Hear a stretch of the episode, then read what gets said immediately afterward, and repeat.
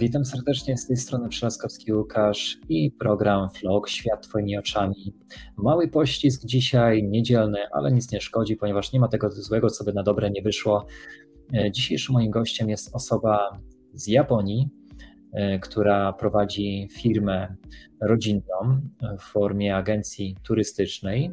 Jest nią pani Fabiola Tsugami Szawa. Witam cię serdecznie, Fabiolo. Dzień dobry. Witam Ciebie oraz Twoich widzów. E, dzisiejszy niedzielny dzień no, troszkę nas e, wydawało mógłby się wytrącić z równowagi z, przez problemy techniczne, ale jak zauważyłem i przeprosiłem naszych widzów, e, szybko została sytuacja opanowana. Także mam nadzieję, że dalsza nasza rozmowa i spotkanie dzisiaj przebiegnie już pozytywnej energii i aurze. Zacznijmy może od początku, jak to wszystko się stało, e, że trafiłaś do Japonii, ale żeby dociec, jak tam trafiłaś, poznajmy troszkę Ciebie lepiej. E, skąd pochodzisz z Polski, proszę Cię? No ja pochodzę z Opola, mhm. z którego wyjechałam w 1989 roku, czyli 33 lata temu. E, no i od tej pory mieszkam w Azji. Mieszkałam 8 lat w Chinach, a następnie pozostałą część tego czasu mieszkam w Japonii, dokładnie w Tokio. W Chinach mieszkałam w Pekinie, e, a później w Tianjinie. I ten Tianjin to tak naprawdę przynajmniej było trzecie miasto co do wielkości w Chinach, ale wiele osób o nim nie słyszało, że było śmiesznie. To jest miasto, wtedy miało ponad 12 milionów już, pod koniec lat 80. Także no, mieszkałam przez ten okres w wielomilionowych miastach, czego mm, no nie powiem, że lubię. Natomiast teraz już mieszkam na japońskiej wsi prawie. Mhm. No tak, ale to wszystko, to wszystko było jeszcze w momencie takim, kiedy, jak to się mówi, jest młodym, energicznym, chce poznać świat, świat właściwie nie ma granic. W pewnym momencie pakujesz walizki, plecak, czy ewentualnie podręczny jakiś zestaw tak zwanego skauta i ruszasz w drogę.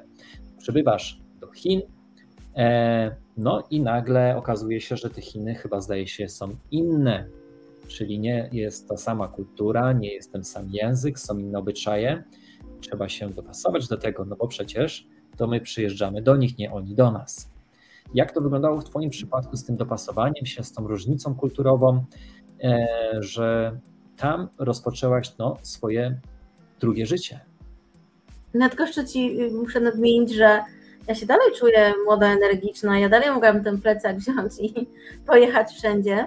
Co mnie powstrzymuje, no to dzieci już dorosły, co prawda, ale młodszy syn nadal y, mieszka y, z nami.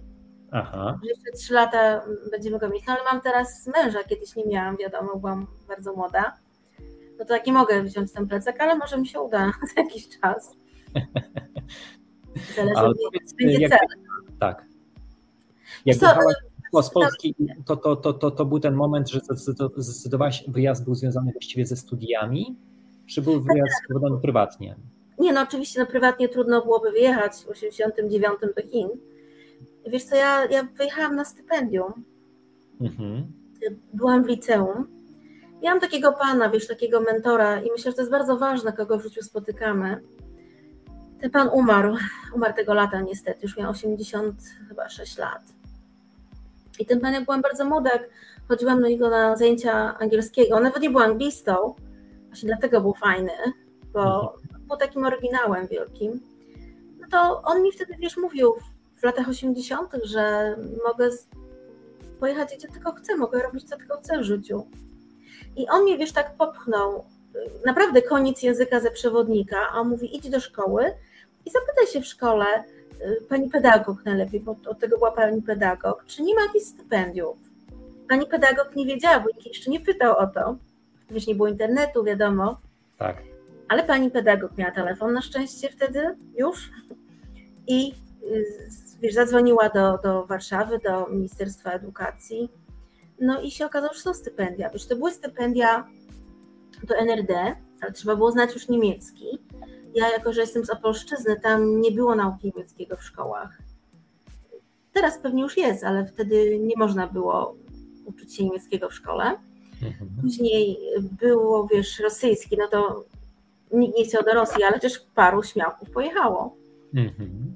E, I potem były Węgry, Bułgaria i Chiny. no to wiesz, tutaj się nie trzeba było zastanawiać według mnie, znaczy taki człowiek jak ja, nas było więcej takich osób, pewnie też się nie zastanawiali za bardzo, no wybraliśmy te Chiny, wiesz, i no i faktycznie no to było szokiem, jak tam dolecieliśmy.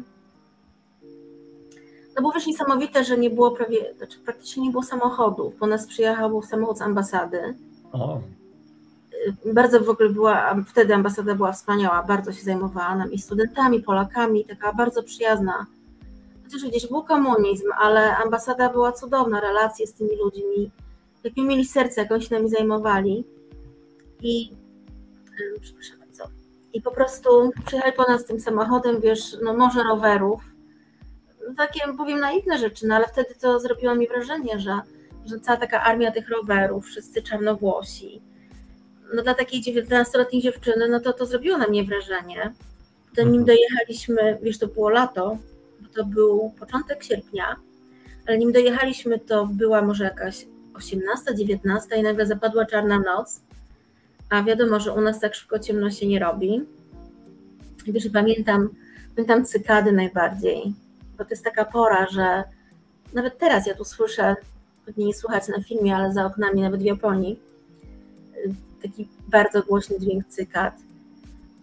No i byli Polacy, wiesz, starsi Polacy. I to nie jest tak, że myśmy mieli bardzo fajne relacje między Polakami, wiesz, w Chinach, którzy się nami zajęli i też tak od serca opiekowali się nami, starsi studenci. W ogóle ta Polonia naprawdę sobie pomagała i była zżyta czy to byli studenci, czy były jakieś osoby, które tam już na przykład mieszkały dużo wcześniej, bo jak wiemy z Chin, to na przykład był przecież no, e, brat Piłsudskiego, tak, który też w tamtych terenach... Japonii. Japonii, ale to był w Japonii. O, to jeszcze dotrzemy do Japonii. To ja wyprzedziłem fakty, okej, okay. to, to jeszcze dotrzemy do tej Japonii. Także pozostajemy na razie w Chinach. Wiesz co, nikt tam nie mieszkał e, tak naprawdę, poza no, kilka osób na placówkach było, Właśnie się do ciężko przyjaźnie z koleżanką, której brat y, był ze mną też na studiach, powiedzmy poniekąd. I, ale to, to były wyjątki, to było tylko kilka, ale to też byli młodzi ludzie, wiesz, w takim wieku studenckim. Więc jakby ja pamiętam, że to byli tacy studenci jak my, czy tacy na stypendium, zwykli, szarzy ludzie, czy też właśnie dzieci, prawda, y, dyplomatów, czy ludzi na placówkach.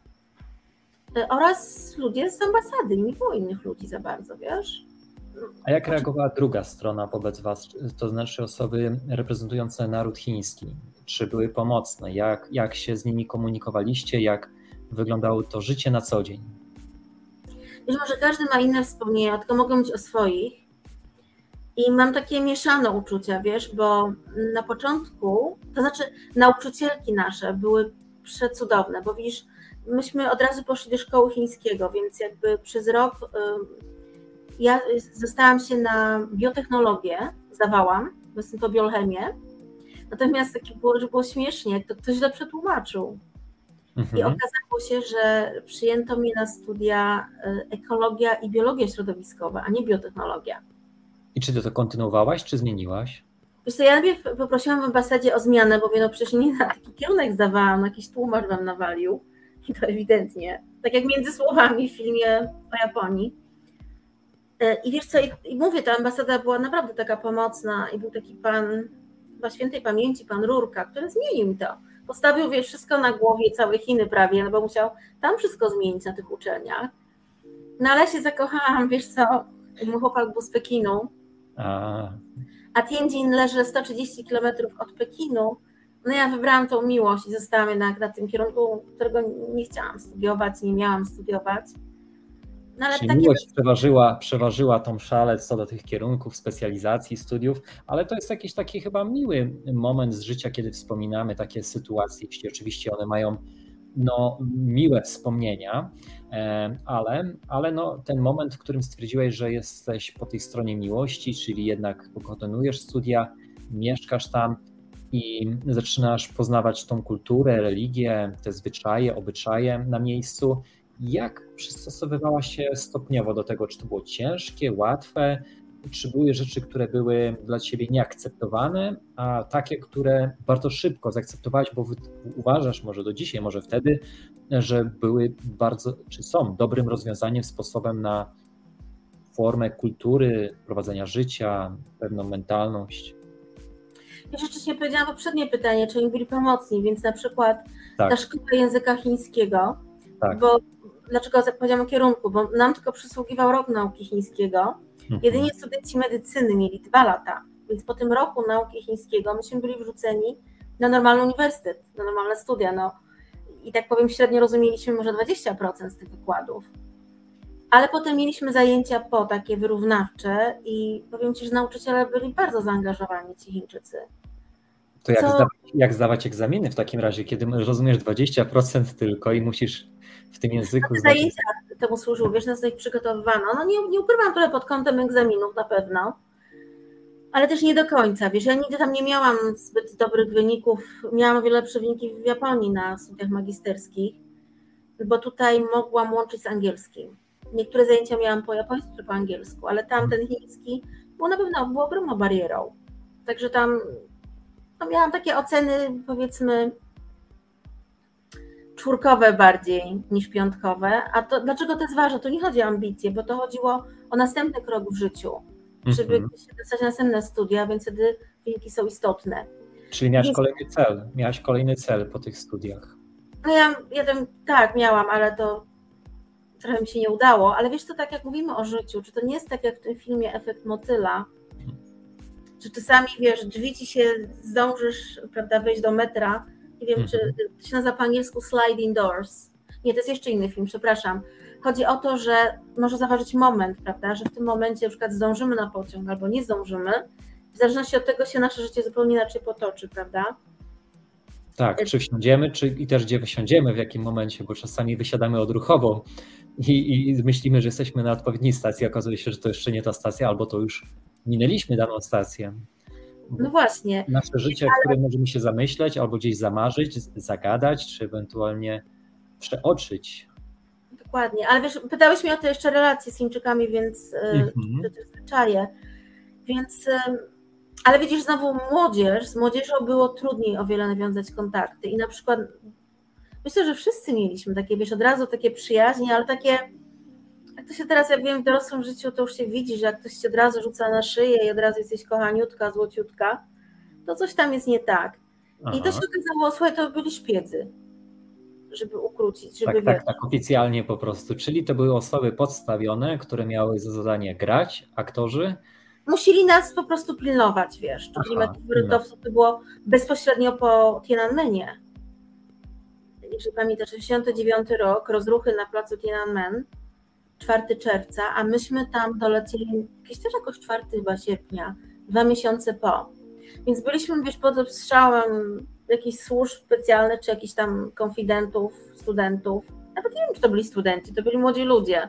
Ja mam takiego kolegę i wiesz, no później, kiedy zorientowałam się, że on mnie po prostu szpieguje, a nie się przyjaźni ze mną chce, jak poznałaś to, że on cię szpieguje w takiej formie? Po czym to poznałaś? Zrobiłeś taki namolny, tak, ja mam słabą pamięć, ale pamiętam takie jedno wydarzenie, że on już mnie tak ciągle molestował, żeby się spotkać. Ja już miałam go dosyć po prostu, na ile można cały czas z kimś być. Nie był w moim typie absolutnie, bo to był chłopak. Aha. I wiesz, i u nas były w akademiku takie drzwi były, e, znaczy drzwi, tak. które miały okno na górze. Wiesz, tu masz drzwi, a na samej górze jest okno. I ja udawałam, że mnie nie ma, on tam stukał, pukał, no co, już co miałam mu mówić, udawałam, że mi ma leżałam sobie w łóżku i on nagle podskoczył, słuchaj, przez tą szybę i zaczął mnie tak obserwować, że po prostu, no się dowiedziałam też od kolegów, od koleżanek, wszyscy kogoś takiego mieliśmy po prostu. No i wiesz, później nas... Reagowały inne osoby, powiedz, y, czy też były podejrzliwe, że też mogą być szpiegowane, czy gdzieś w waszej grupie, takiej tej powiedzmy polonijnej polskiej była jakaś informacja, ostrzeżenie, słuchajcie, ze strony na przykład tych starszych, możecie być szpiegowani, uważajcie. Wiesz co, nie, albo ja mogę też nie pamiętać, bo to już mm -hmm. tyle czasu mm -hmm. temu było. Mogę też tego nie pamiętać. A wiesz, a znowu potem na studiach ja miałam ten problem, że jak do tego Tianjinu w końcu dotarłam, co mi tam mylnie mnie tam przypisali, na taki no wielki, olbrzymi uniwersytet, taki powiedzmy chiński, jagielloński jakby, potężny uniwersytet e, pod e, powiedzmy patronatem Joan Laja, to na moim kierunku, to był nowy kierunek ochrona środowiska i okazało się, że to byli, wiesz, ludzie z prowincji z całych Chin. I że być może byłam pierwszą cudzoziemką, którą nawet w życiu widzieli na żywo. I wiesz, to było takie smutne. Oni się no w ogóle nie interesowali. Gdzieś byłam taką zawsze, byłam zawsze takim outsiderem. Ale myślałem, że też na odwrót będzie, że właśnie będą się tobą interesowali, bo jesteś nagle nowa. Mówi się tak często o osobach, które przynajmniej bywały na samym początku w Afryce, tak? Blond włosy, niespotykane zazwyczaj, jeśli chodzi o kobiety w Afryce, czyli już jest podejrzenie, że jakaś jest inna, e, więc wszyscy się tym tematem interesowali. Coś podobnie słyszałem historię w, te, w temacie Azji, ale no nie odpowiem w to w 100%, bo jest kilka różnych wersji, dlatego dzisiaj rozmawiamy bezpośrednio z Tobą, która ma no, już tutaj bardzo długoletnie doświadczenie i też jakieś, jakąś wiedzę e, konkretną z, z, tymi sytuacjami. Więc powiedz sama, no, różnica koloru włosów to jest chyba niespotykane na przykład u Chińczyków czy Japończyków w przypadku kobiet, żeby miały blond włosy. Czy to jest coś też naturalnego, co u nich występuje? Nie, nie, no wiadomo, że nie. A w tamtych czasach no to, to oczywiście mi się podobało, a oni często, wiesz, Chińczycy, starsi mężczyźni mi tam ciągle, wiesz, chwalili, że, że jestem taka ładna, mówię, ale nie taka ładna jak Chinka. ale to jest fajne, bo w Japonii, widzisz, znowu Japończycy, i to do dzisiaj pokutuje, mają kompleks. A w jaki? Wiesz co, wobec y, białoskórego człowieka. Mhm. I to na pewno jest ściśle powiązane z przegraną w wojnie oni się czują, no, czują się od nas, wiesz co, mniej atrakcyjni fizycznie, słabsi, mniej ciekawi. Uważam, że japońskie społeczeństwo jest bardzo zakompleksione.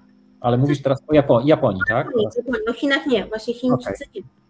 To jest bardzo smutne. To jest Chiny mają bardziej wyższy jakby poziom mniemania o sobie, stąd też e, stąd jest ta różnica. E, no dobrze, to w takim razie, jeżeli przejdziemy do tematu z Japonią, jest moment, w który nagle zdecydowałaś, że wyjeżdżasz do Japonii. Co było powodem tego wyjazdu do Japonii, nie zostania w Chinach z tym twoim ukochanym? No bo przecież to ukochany, no. E, wiesz co, potem był drugi ukochany, ale. ale no, właśnie to ten drugi, y, to też jest z nim związane faktycznie. Znaczy, raz to wiesz, że ja jeszcze pod koniec studiów znalazłam pracę w polskiej firmie. Aha. Ponieważ byłam jedyną Polką, w 12-milionowym mieście, w ogóle Polką, Polakiem, jedynym, jedynym osobą z Polski. A w tamtym czasie był pan, który prowadził biznes z taką firmą kosmetyczną. Nie wiem, czy pamiętacie Państwo, była kiedyś Pulanna, takie, no to 30 lat temu, kosmetyki. Ty Łukaszu pewnie nie pamiętasz, nie, ale. Nie, nie, nie. Zdecydowanie, jeśli chodzi o jakieś kosmetyki w tamtym czasie, to raczej to była Polana. Piłka, piłka nożna, szybciej byśmy porozmawiali. Tutaj akurat, jeśli chodzi o kosmetyki, to raczej nie. Ja też nie jestem od tego za bardzo, ale wiesz, wtedy było, to był taki boom w Polsce. Były kosmetyki ze złotem, mhm. z takimi kuleczkami złota, z kuleczkami srebra i to właśnie robiła firma w Tianjinie. Mhm. I ta marka nazywa się Polanna i był taki profesor, który wynalazł te kosmetyki, profesor Shu. Ja nie mówiłam wielki Shu. Mhm. I, no i mnie właśnie ambasada zawołała do tłumaczenia temu panu biznesmenowi z Polski. I nam się bardzo, wiesz, od razu jakoś tak ze sobą, nie wiem, z tym panem, wiesz, kliknęliśmy, że tak powiem. I on mi nawet dał chyba trzy razy większą stawkę niż tam się umówiliśmy na nią. No i potem założył firmę, wiesz, ściągnął innych polskich inwestorów, ale już to nie była firma kosmetyczna, ale firma alkoholowa. Mhm. Ja tam pracowałam z tymi Polakami trzy lata, to też jest temat w ogóle biznes w Chinach. Wtedy, nie wiem jak jest teraz, ale wydaje mi się, że dużo z tego pokutuje. Y, z tych pewnych zjawisk, które zaobserwowaliśmy. Mhm. No i wiesz, ale pomyślałam sobie po trzech latach, y, fajnie było takiej młodej kobiecie, 24-letniej, być panią bizneswoman, y, prawda, zarabiać dużo pieniędzy i, i wielką szefową być. Ale pomyślałam sobie, czy ja chcę do końca życia sprzedawać alkohol? No nie. Takie, no okej, okay. to było takie twoje życiowe też przemyślenia, czyli spokojnie sobie usiadłaś, zadałaś sobie pytanie, i zobaczyłaś, czy to jest rzecz, którą chcesz, lubisz i warto kontynuować, rozwijać się w tą stronę. Stwierdziłaś, tak jak mówisz, nie. To jest też ważne, żeby umieć samemu na siebie spojrzeć w pewnym momencie życia i zdecydować się, czy kierujemy się tą ścieżką drogi, e, e, która, która tutaj też mamy pozdrowienia. Przy, przy okazji znaczę od, od Anny, od Ewy, E, i od e, Edwarda, też mojego taty, więc pozdrawiamy wszystkich, dziękuję, Dziękujemy że jesteście. bardzo. No, postaramy się też odpowiedzieć na jakieś będą Wasze pytania za chwilkę. E, jeżeli pojawią jakieś też stwierdzenia, też postaramy się do nich odnieść, ale może tylko skończmy ten na razie wątek w temacie tego, co tutaj się wypowiadamy, czyli po prostu świadomość. E, w momencie, kiedy, kiedy jesteśmy młodzi, tak jak mówisz, no po prostu jesteśmy zdolni zrezygnować ze studiów, udać się za ukochaną osobą.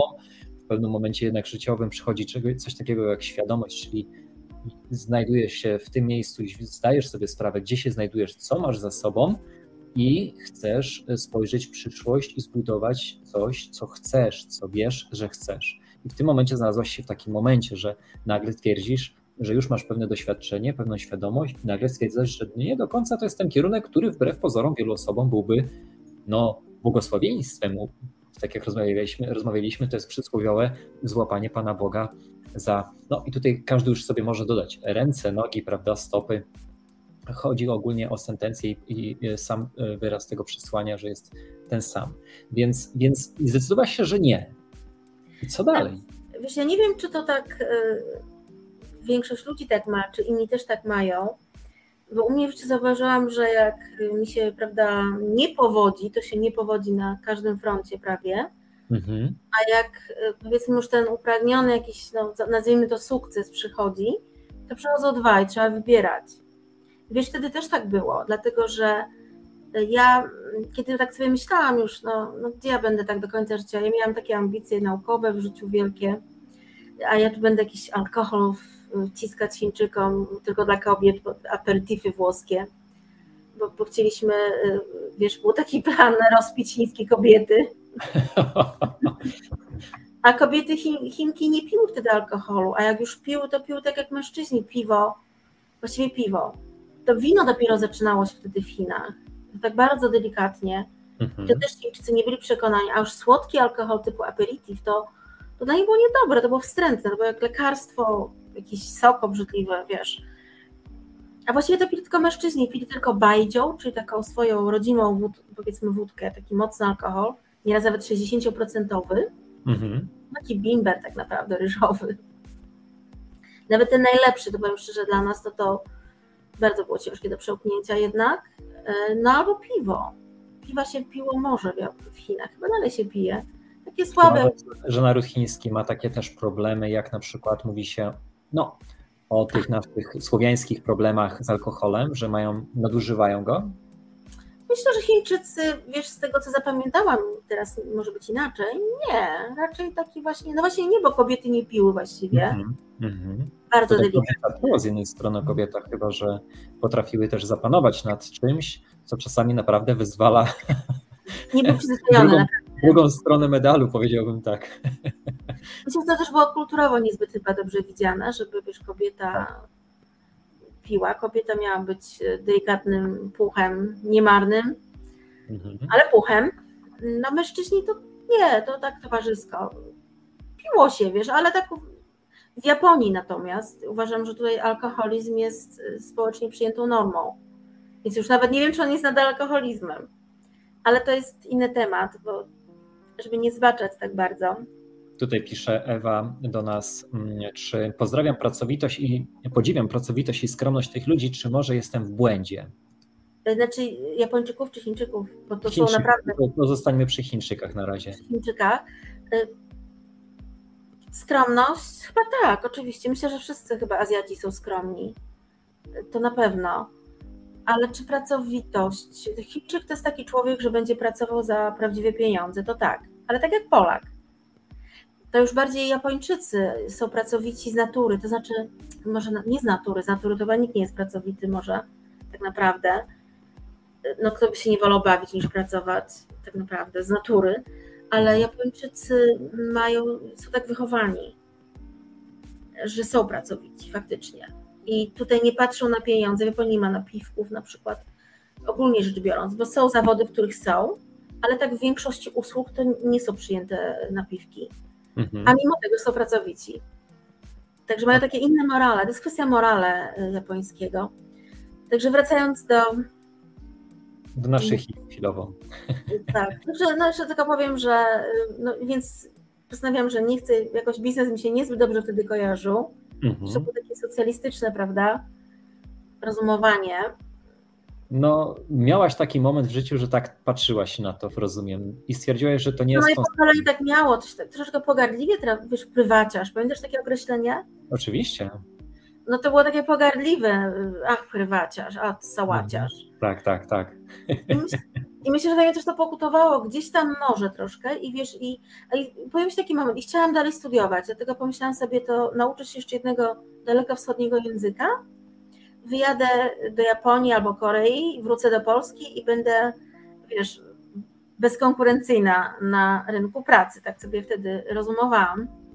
I tak od razu tutaj może tak dopowiem, że to jest ważne też, gdzie się wychowujemy, jak dojrzewamy, tak jak zauważyłaś, w jakiej kulturze, bo jeżeli przysiągniemy mm -hmm. pewnymi tradycjami, historiami, obyczajami i tymi hasłami, jak zauważyłaś, prywaciarz, że się dorobię, wrócę i tak dalej, to tak się mówiło kiedyś, wyjeżdżam na saksy, wyjeżdżam po prostu dorobić, prawda, i tak dalej, tylko zresztą do dzisiaj to w jakiś sposób funkcjonuje, e, to nasza mentalna osobowość cały czas funkcjonuje pod tym kątem nawet przy wyjeździe za granicę, ale nagle przy zderzeniu się z tą kulturą, z tymi obyczajami, tradycjami i tą już inną mentalnością, nasze oczy, jeśli oczywiście chcemy otworzyć oczy, chcemy zrozumieć to, co się dzieje wokół nas i nie być tylko takim zaślepionym człowieczkiem, ludkiem, to nagle rozumiemy, że my możemy odmienić to wszystko, bo często kierujemy się z strony tylko jednego punktu siedzenia, a jak wiemy, w malarstwie mamy e, punkt żabi, mamy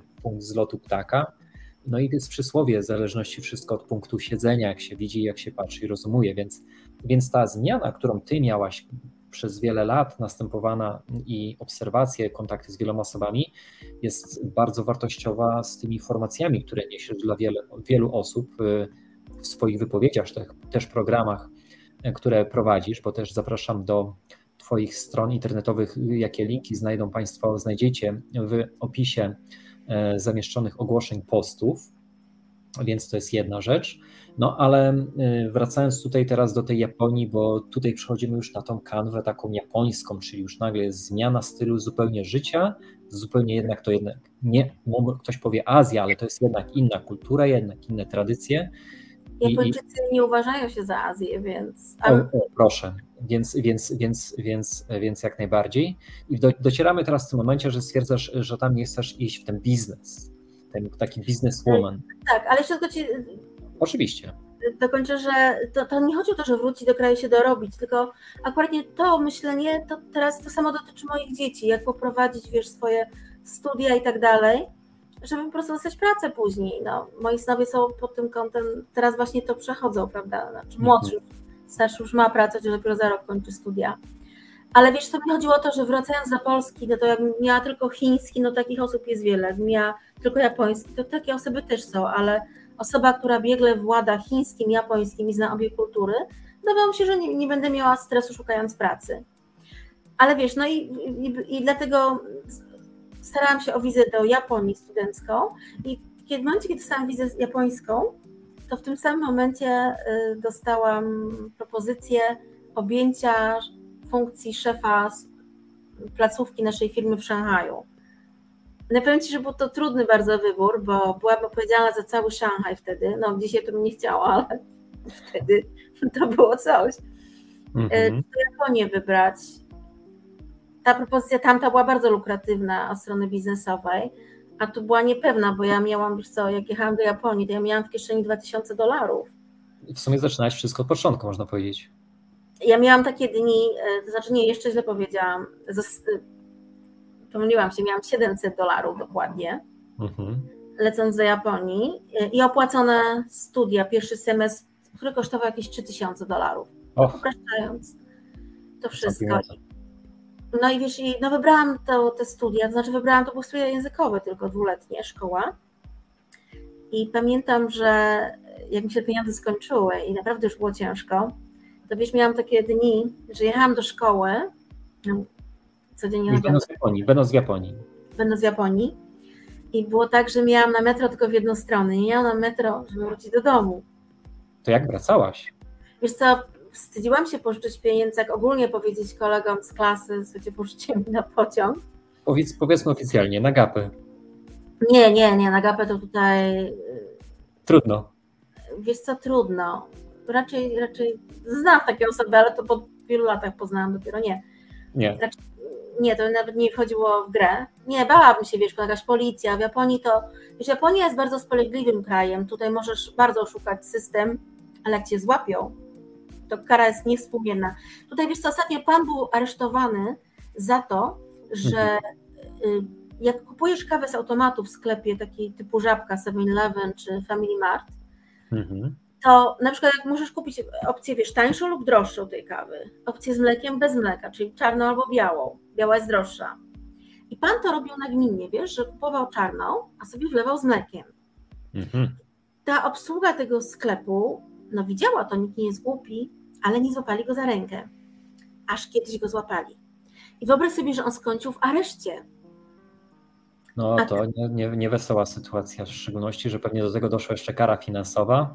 No, A to była ta, momenty... ta nadpłata, ta nadpłata, taka kawa jest bardzo tania, ona powiedzmy kosztuje, ta czarna kosztuje 3 zł 30 groszy, a ta mm, z mlekiem kosztuje złotówkę, półtora złotego więcej.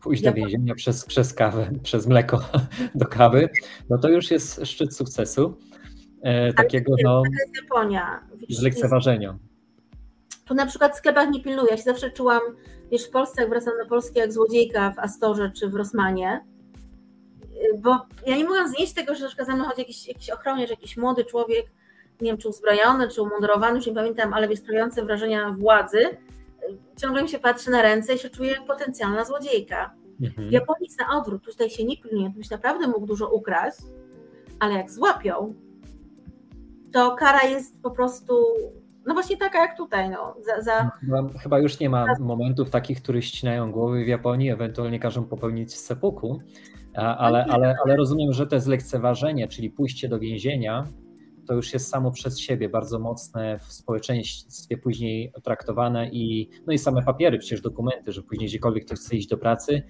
to jednak ta sytuacja jest no, na pewno dużo no, trudniejsza. Nie znam kogoś takiego, ale, ale wiem, że są takie przypadki, więc dlatego tutaj, wiesz, jest wielkie przyzwolenie, ale nikt z tej wolności że nie, wyko nie, wykorzystuje, mhm. bo kara jest po prostu sromotna, więc myślę, że to jest fajny system bardzo. I tam dokończywszy, co, co Ci mówiłam, tak. no, pożyczałam pieniądze od takiej pary Tajwańczyków. Aha. Była młoda żona z młodym mężem, bo nikt nie rozumiał, że nie po chińsku mówiłam, że czy mogę wrócić na pociąg a gdybym mówiła, wiesz, do innych z mojej grupy, czy po japońsku, czy po angielsku, wszyscy by to rozumieli. Mhm. A miałam tylko tych dwóch, wiesz, parę z Tajwanu, więc mogłam z nimi po chińsku. Mhm. Że było ciężko, wiesz, na początku. No ale to, to takie początki. Jak mówisz, że masz problem z pamięcią, a jednak popatrz, chińskie panowałaś, a to jest język, który podobno no, trzeba poznać tysiąc, tysiąc znaków, żeby przeczytać podobno gazetę. E, nagle japoński, tutaj mówi, że masz jeszcze e, niby język angielski, ale jednak e, podejmujesz to wyzwanie, czyli ja uważam, że masz wielki potencjał, co jest cenne, no i go fajnie, że rozwijasz, posiłkujesz się też swoją wiedzą poprzez twoje biuro turystyczne, które prowadzisz, bo tutaj też pozwolę sobie tak po prostu powiedzieć naszym widzom, że jeżeli zamierzają w przyszłości odwiedzić, chcieliby odwiedzić Japonię, to zapraszam do kontaktu z Fabiolą i z jej e, biurem e, no, turystycznym, które właściwie agencją, która jest agencją rodzinną, bo współprowadzi to z swoim mężem i synami też, bo synowie też gdzieś tam pewnie po części postarają się pomóc e, w tym tak, wszystkim. Tak. Pozwolę sobie też wyświetlić od razu troszkę, żeby pokazać, jak wygląda taka strona, bo strona internetowa nazywa się japonia.co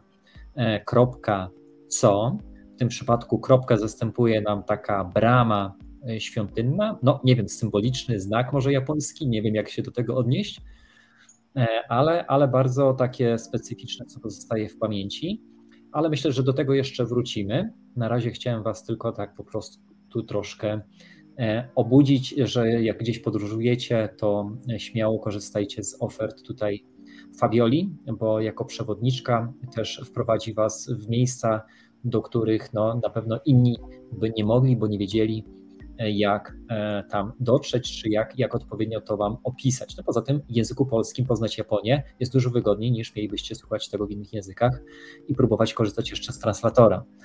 Więc, więc to jest o, o, tyle, o tyle na pewno milsze. Ale wracając do tej Japonii, trafiasz do Japonii, zaczynasz studia, zostajesz przyjęta, rezygnujesz z Szanghaju, no i właściwie zaczynasz od nowa budować tą całą swoją wiedzę z Twoich e, rozmów, które prowadzisz, programów na Twoich e, stronach YouTube'a i, i na Facebooku.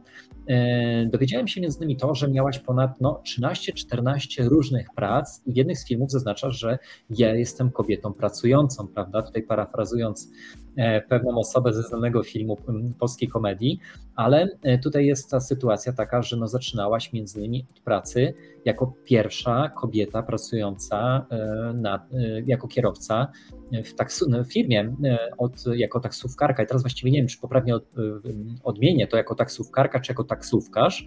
No, taksówkarz ale więc, więc nie, nie obrażając też kobiet, myślę, że pozostajemy też przy wersji też tutaj z szacunkiem do, do tego określenia taksówkarka, ale jeśli pozostaniemy przy tej wersji ogólnej jako taksówkarz, e, to, to chyba nikt się nie obrazi. No i opowiedz, jak to było. Może, bo właściwie czy to się zaczynało od taksówki, czy to jest jakaś jeszcze inna historia, bo studia studiami, one kosztują. Jan Edmund Osmańczyk, który właściwie był senatorem i reprezentował Opolskie, Opole, kiedyś powiedział, że to na zapytanie, to co mu się podoba w Polsce jest to, że studia są darmowe.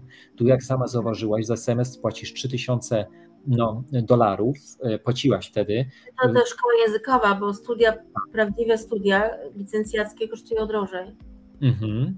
No to na pewno, a jeszcze ja też zaznaczę, w Holandii mieszkam, też tutaj studia kosztują, więc e, cieszmy się jako Polacy, że mamy możliwość korzystać ze studiów nieodpłatnych, wykorzystujmy to, no ale jeżeli chcemy podróżować, to jak najbardziej polecajmy, e, żeby podróżowali Polacy nasi, żeby też poznawali inne kultury i obyczaje, aby mogli mieć lepsze spostrzeżenia na wszystko to, co się dzieje dookoła nich, a nie będąc tylko zamknięci w jednej strefie e, wokół jednej grupy. Ale Japonia.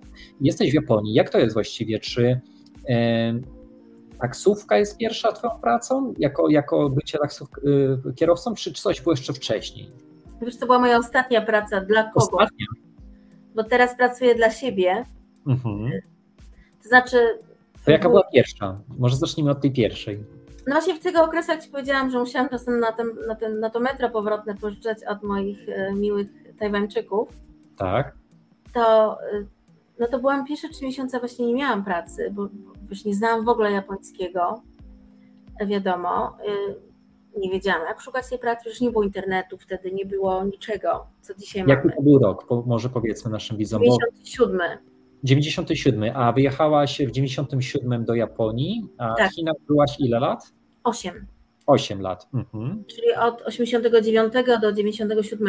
Znaczy wiesz, internet był, ja może źle mówię, w 97 roku, no ale nie miałam, przecież nie było smartfonów, komputera, nie miałam dostępu Holandia w 1994 zaczęła wprowadzać jakby internet, taką cyfryzację powoli, stopniowo i uważam, że on właściwie internet zasłynął bardziej w 1999, w 2000 roku, 2000, po, 2000, po 2000 roku bardziej zaczął międzynarodowo funkcjonować w mocniejszej precyzji. Oczywiście Azja działa prężniej pod tym względzie niż pewne kraje europejskie, no ale co innego Polska, która była po 89 i musiała nastąpić ta cała przemiana, a co innego na przykład Holandia, a co innego jeszcze tym bardziej Azja, tak? Tutaj Japonia, która bardzo mocno nastawiła się na ten przemysł informatyczny, komputerowy i, i innowacyjny. Więc o, znaczy, ja, miałam, ja dostałam, znaczy pierwszy komputer miałam i to laptop taki, że w Polsce moim kolegom informatykom naprawdę oczy wychodziły, to był szarp. W 99, wiesz, ale to ja zrobiłam też kolosalny błąd, bo ten komputer kosztował tyle co pierścionek z diamentem zaręczynowym. I się zaręczyłam i wszystkie, wiesz, no jakby tutaj zaręczone z Japończykiem kobiety dostają taki pierścionek droższy lub tańszy, więc ten, no powiedzmy, no tańszy, taki średniej ceny, ten, ten z diamentem. To ja byłam taka ambitna, że powiedziałam przyszłemu mężowi, że ja bym wolała komputer. Wiesz, teraz komputer nie jest nic wart, już dawno nic, od, od dekad nic nie jest wart, ten komputer, który mi wtedy kupił, a pierścionek by był, prawda? Mhm. No ale to jest takie przeliczenie teraz na pieniądze. Myślę, że też chodzi o pewien moment czegoś, co jest użyteczne też, prawda? E... była strata pieniędzy, bezsensowna. Mogła taki pierścionek dać mojej, wiesz, miała córkę, A. mam synów, mogłabym synowej dać i tak, wiesz, tak, ale to jest już patrzenie na przyszłość. Ja mówię o takim patrzeniu, kiedy jesteś w danym momencie i potrzebujesz czegoś użytecznego, co może ci się przydać dla rozwoju. E, no jeżeli pomógł Tobie w jakichś kilku etapach Twojego życia ten laptop, to uważam, że spełnił swoje zadanie e, użyteczne. Jeżeli z czasem stwierdzasz, że nie, no to już jest przeszłość. Jednak no... Nie tylko zachcianka, ale, tak. ale okej, okay, no trudno. Czasem tak w życiu bywa. Jak to było więc z tymi pracami, powiedz? No wiesz co, no i ta moja pierwsza praca, y, w końcu dostałam, właśnie szukało się pracy przez takie magazyny, wiesz, darmowe i to była praca w kasynie jako, jako subkrupier, nawet nie krupier, że ja w ogóle do dzisiaj nie, nie mam pojęcia, na czym Polaka gra w karty. bo jest, ja się na grach totalnie się nie nadaję do żadnych gier. Na czym polegała to twoja praca tam? Wiesz co, byłam subkrupierem, mhm. czyli subdealer. Co, co taka osoba robi? Co, czym się zajmuje? Subkrupier. Ja, mnie tam też jakiś technik nauczono. To była, to była gra w Blackjacka. Jak jest Blackjack nawet po polsku. Mhm, nie miałam z polskim żadnego kontaktu. Ja byłam tym takim podkrupierem, tak? Był główny krupier, czyli naprawdę ekspert, a ja tam już pomagałam, wydawałam żetony na przykład. Aha. E, ludzie zapłacili pieniądze w kasie, ja musiałam wydać żetony, coś tam. Byłam takim pomocnikiem. Od strony pomocy, prawda? Takiego wsparcia tych osób, które już tam tym zarządzały. Tak. W porządku. Mhm. I to było w takiej dzielnicy Czerwonej Latarni, dzielnicy rozrywki, to kasyno. I dopiero po czasie ja zrozumiałam, że te kasyna są nielegalne w Japonii. Chyba nawet do dzisiaj One są nielegalne. One nie otwarte, ale są nielegalne? To, to było podziemie, rozumiesz? Tam, podziemie. Tam, tam się ścierały przynajmniej dwie mafie, jedna japońska. I underground. Jak nie trzy. Czyli Yakuza, jeszcze lepiej. No właśnie miałam takie raz, chyba mówiłam kiedyś na filmie w swoim kanale, że... Ja już mówię jeszcze lepiej, nie wiem czy jeszcze gorzej. Ale czasem tą krótką historię. Zaczynasz pracować, tam osoba się zgadza, zostajesz pomocnikiem, jest to podziemie, czyli praca trwa pewnie wieczorami, bo za dnia pewnie studiujesz. E, czyli pewnie kluby są takie, że przychodzisz, pewnie pukasz do drzwi, ktoś pyta się o hasło, otwierasz, otwiera drzwi, wie, że to ty, to ci pewnie wpuszczają, ale jak ktoś jest podejrzany, to pewnie go nie wpuszczą. No i tam gdzieś to pewnie. restaurację koreańską, myślę, tak. Już znaczy, Czy tak to wyglądało, jak ja mówię, że tak faktycznie było, że trzeba było, żeby wejść na to, pukać, czy były? No one były trochę zakamuflowane w podziemiu, wiesz, ale mówię ci, to jest dzielnica, w której rządzi Jakuza naprawdę, wspólnie z mafią chińską i być może koreańską, to było koreańskie kasyno. Także mhm. to była sfera wpływów, wiesz, takich półlegalnych, półświatek, więc tam policja nie miała nic do roboty, że tak powiem. No ja podejrzewam, że jeżeli coś mieli, to tylko tak zwaną kopertę pod stołem.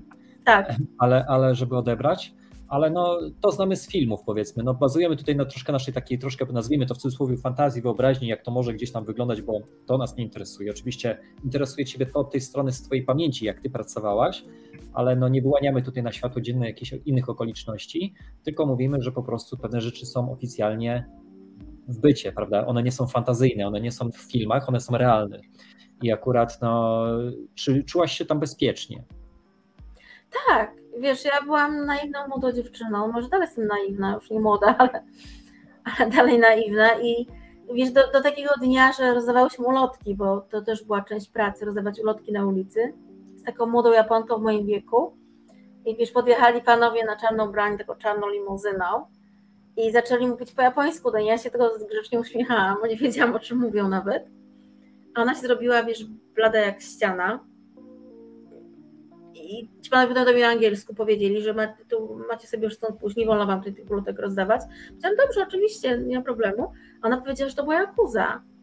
I, I, powiedzieli, że mamy stąd zmiatać natychmiast, a ona była tak przerażona, bo mówi, że mogli nas z tego auta zapakować, wywieźć i po nas by ślad zaginął. A ja sobie z tego wiesz, nie zdawałam sprawy, więc tak, ja się czułam bezpiecznie, wiesz. Ja myślę, ja myślę, że uratowała ta sytuacja, że to ty też byłaś i oni zrozumieli, że to jest ktoś z innego pochodzenia i nie znali tych kręgów, skąd do końca, do końca pochodzisz i to was wybroniło.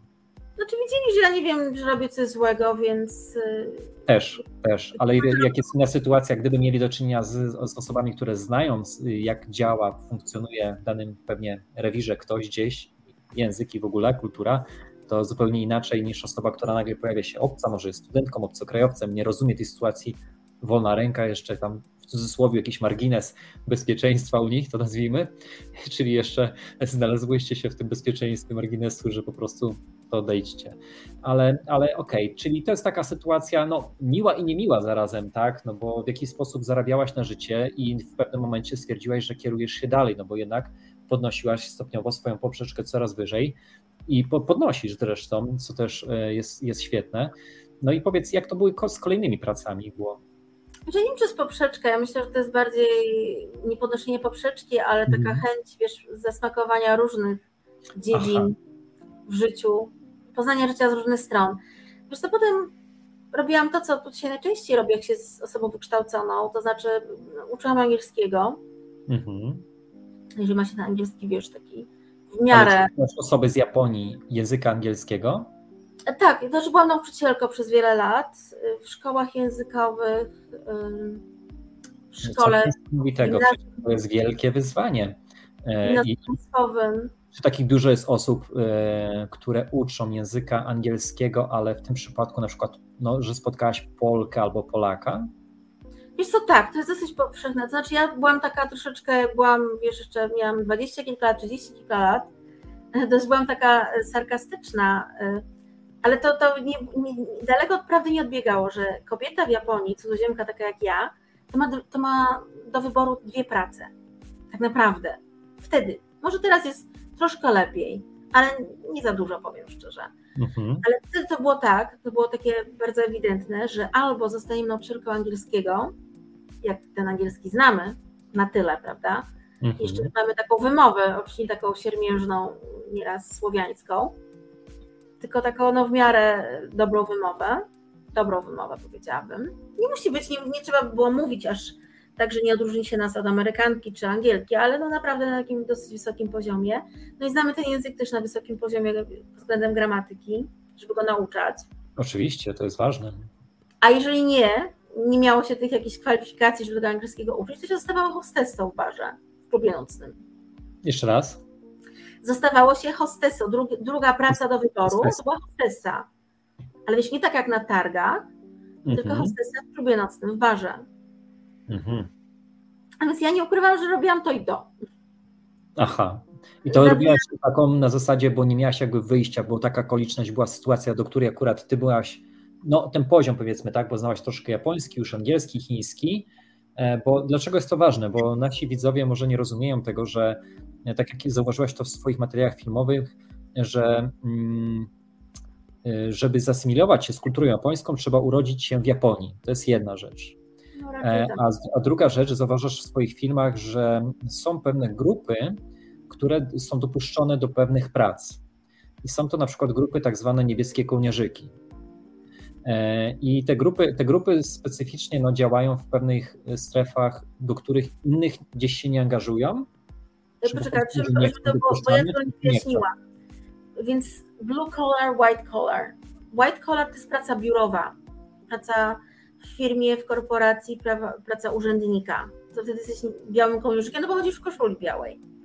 A niebieska wzięła się z tego, że to jest po prostu strój roboczy, czyli wszelkie prace jakby fizyczne. I ja wtedy mówiłam na swoim filmie, że ja się lepiej, zawsze czułam w towarzystwie tych niebieskich kołnierzyków, chociaż też nie do końca, bo znowu, widzisz, pracując jako hostesa w barach, to ja się też nie, do, nie dogadywałam z takimi prostymi Japończykami, mężczyznami. Oni mnie nie lubili, wiesz? Y, ja, a znowu powiedzmy, miałam, byłam bardzo lubiana przez ludzi na trochę takim wyższym poziomie, typu politycy, mnisi, w ogóle najlepszymi klientami byli mnisi buddyjscy, właściciele świątyń. Czyli mnisi wstępowali sobie na drinka. No na drinka, wiesz, tam z kobietami poflirtować. Drinka to mieli wszędzie, wiesz, w Japonii. Nie do końca tacy, jakbyśmy myśleli, wszyscy są święci, okazuje się. Że nie wiem nawet dlaczego, bo ja się tej pracy strasznie bałam na początku, bo jak, y, dlatego się nigdy nie podjęłam, dlatego wybrałam to kasyno. Mi się wydawało, że taka praca w takim barze to jest, to albo prostytucja, albo na pograniczu. Mhm. I się strasznie powiedziałam, że nigdy w życiu.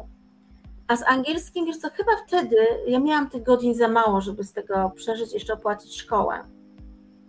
Bo nawet dzisiaj ja na przykład, tak przeskoczę troszeczkę, mam synów na studiach.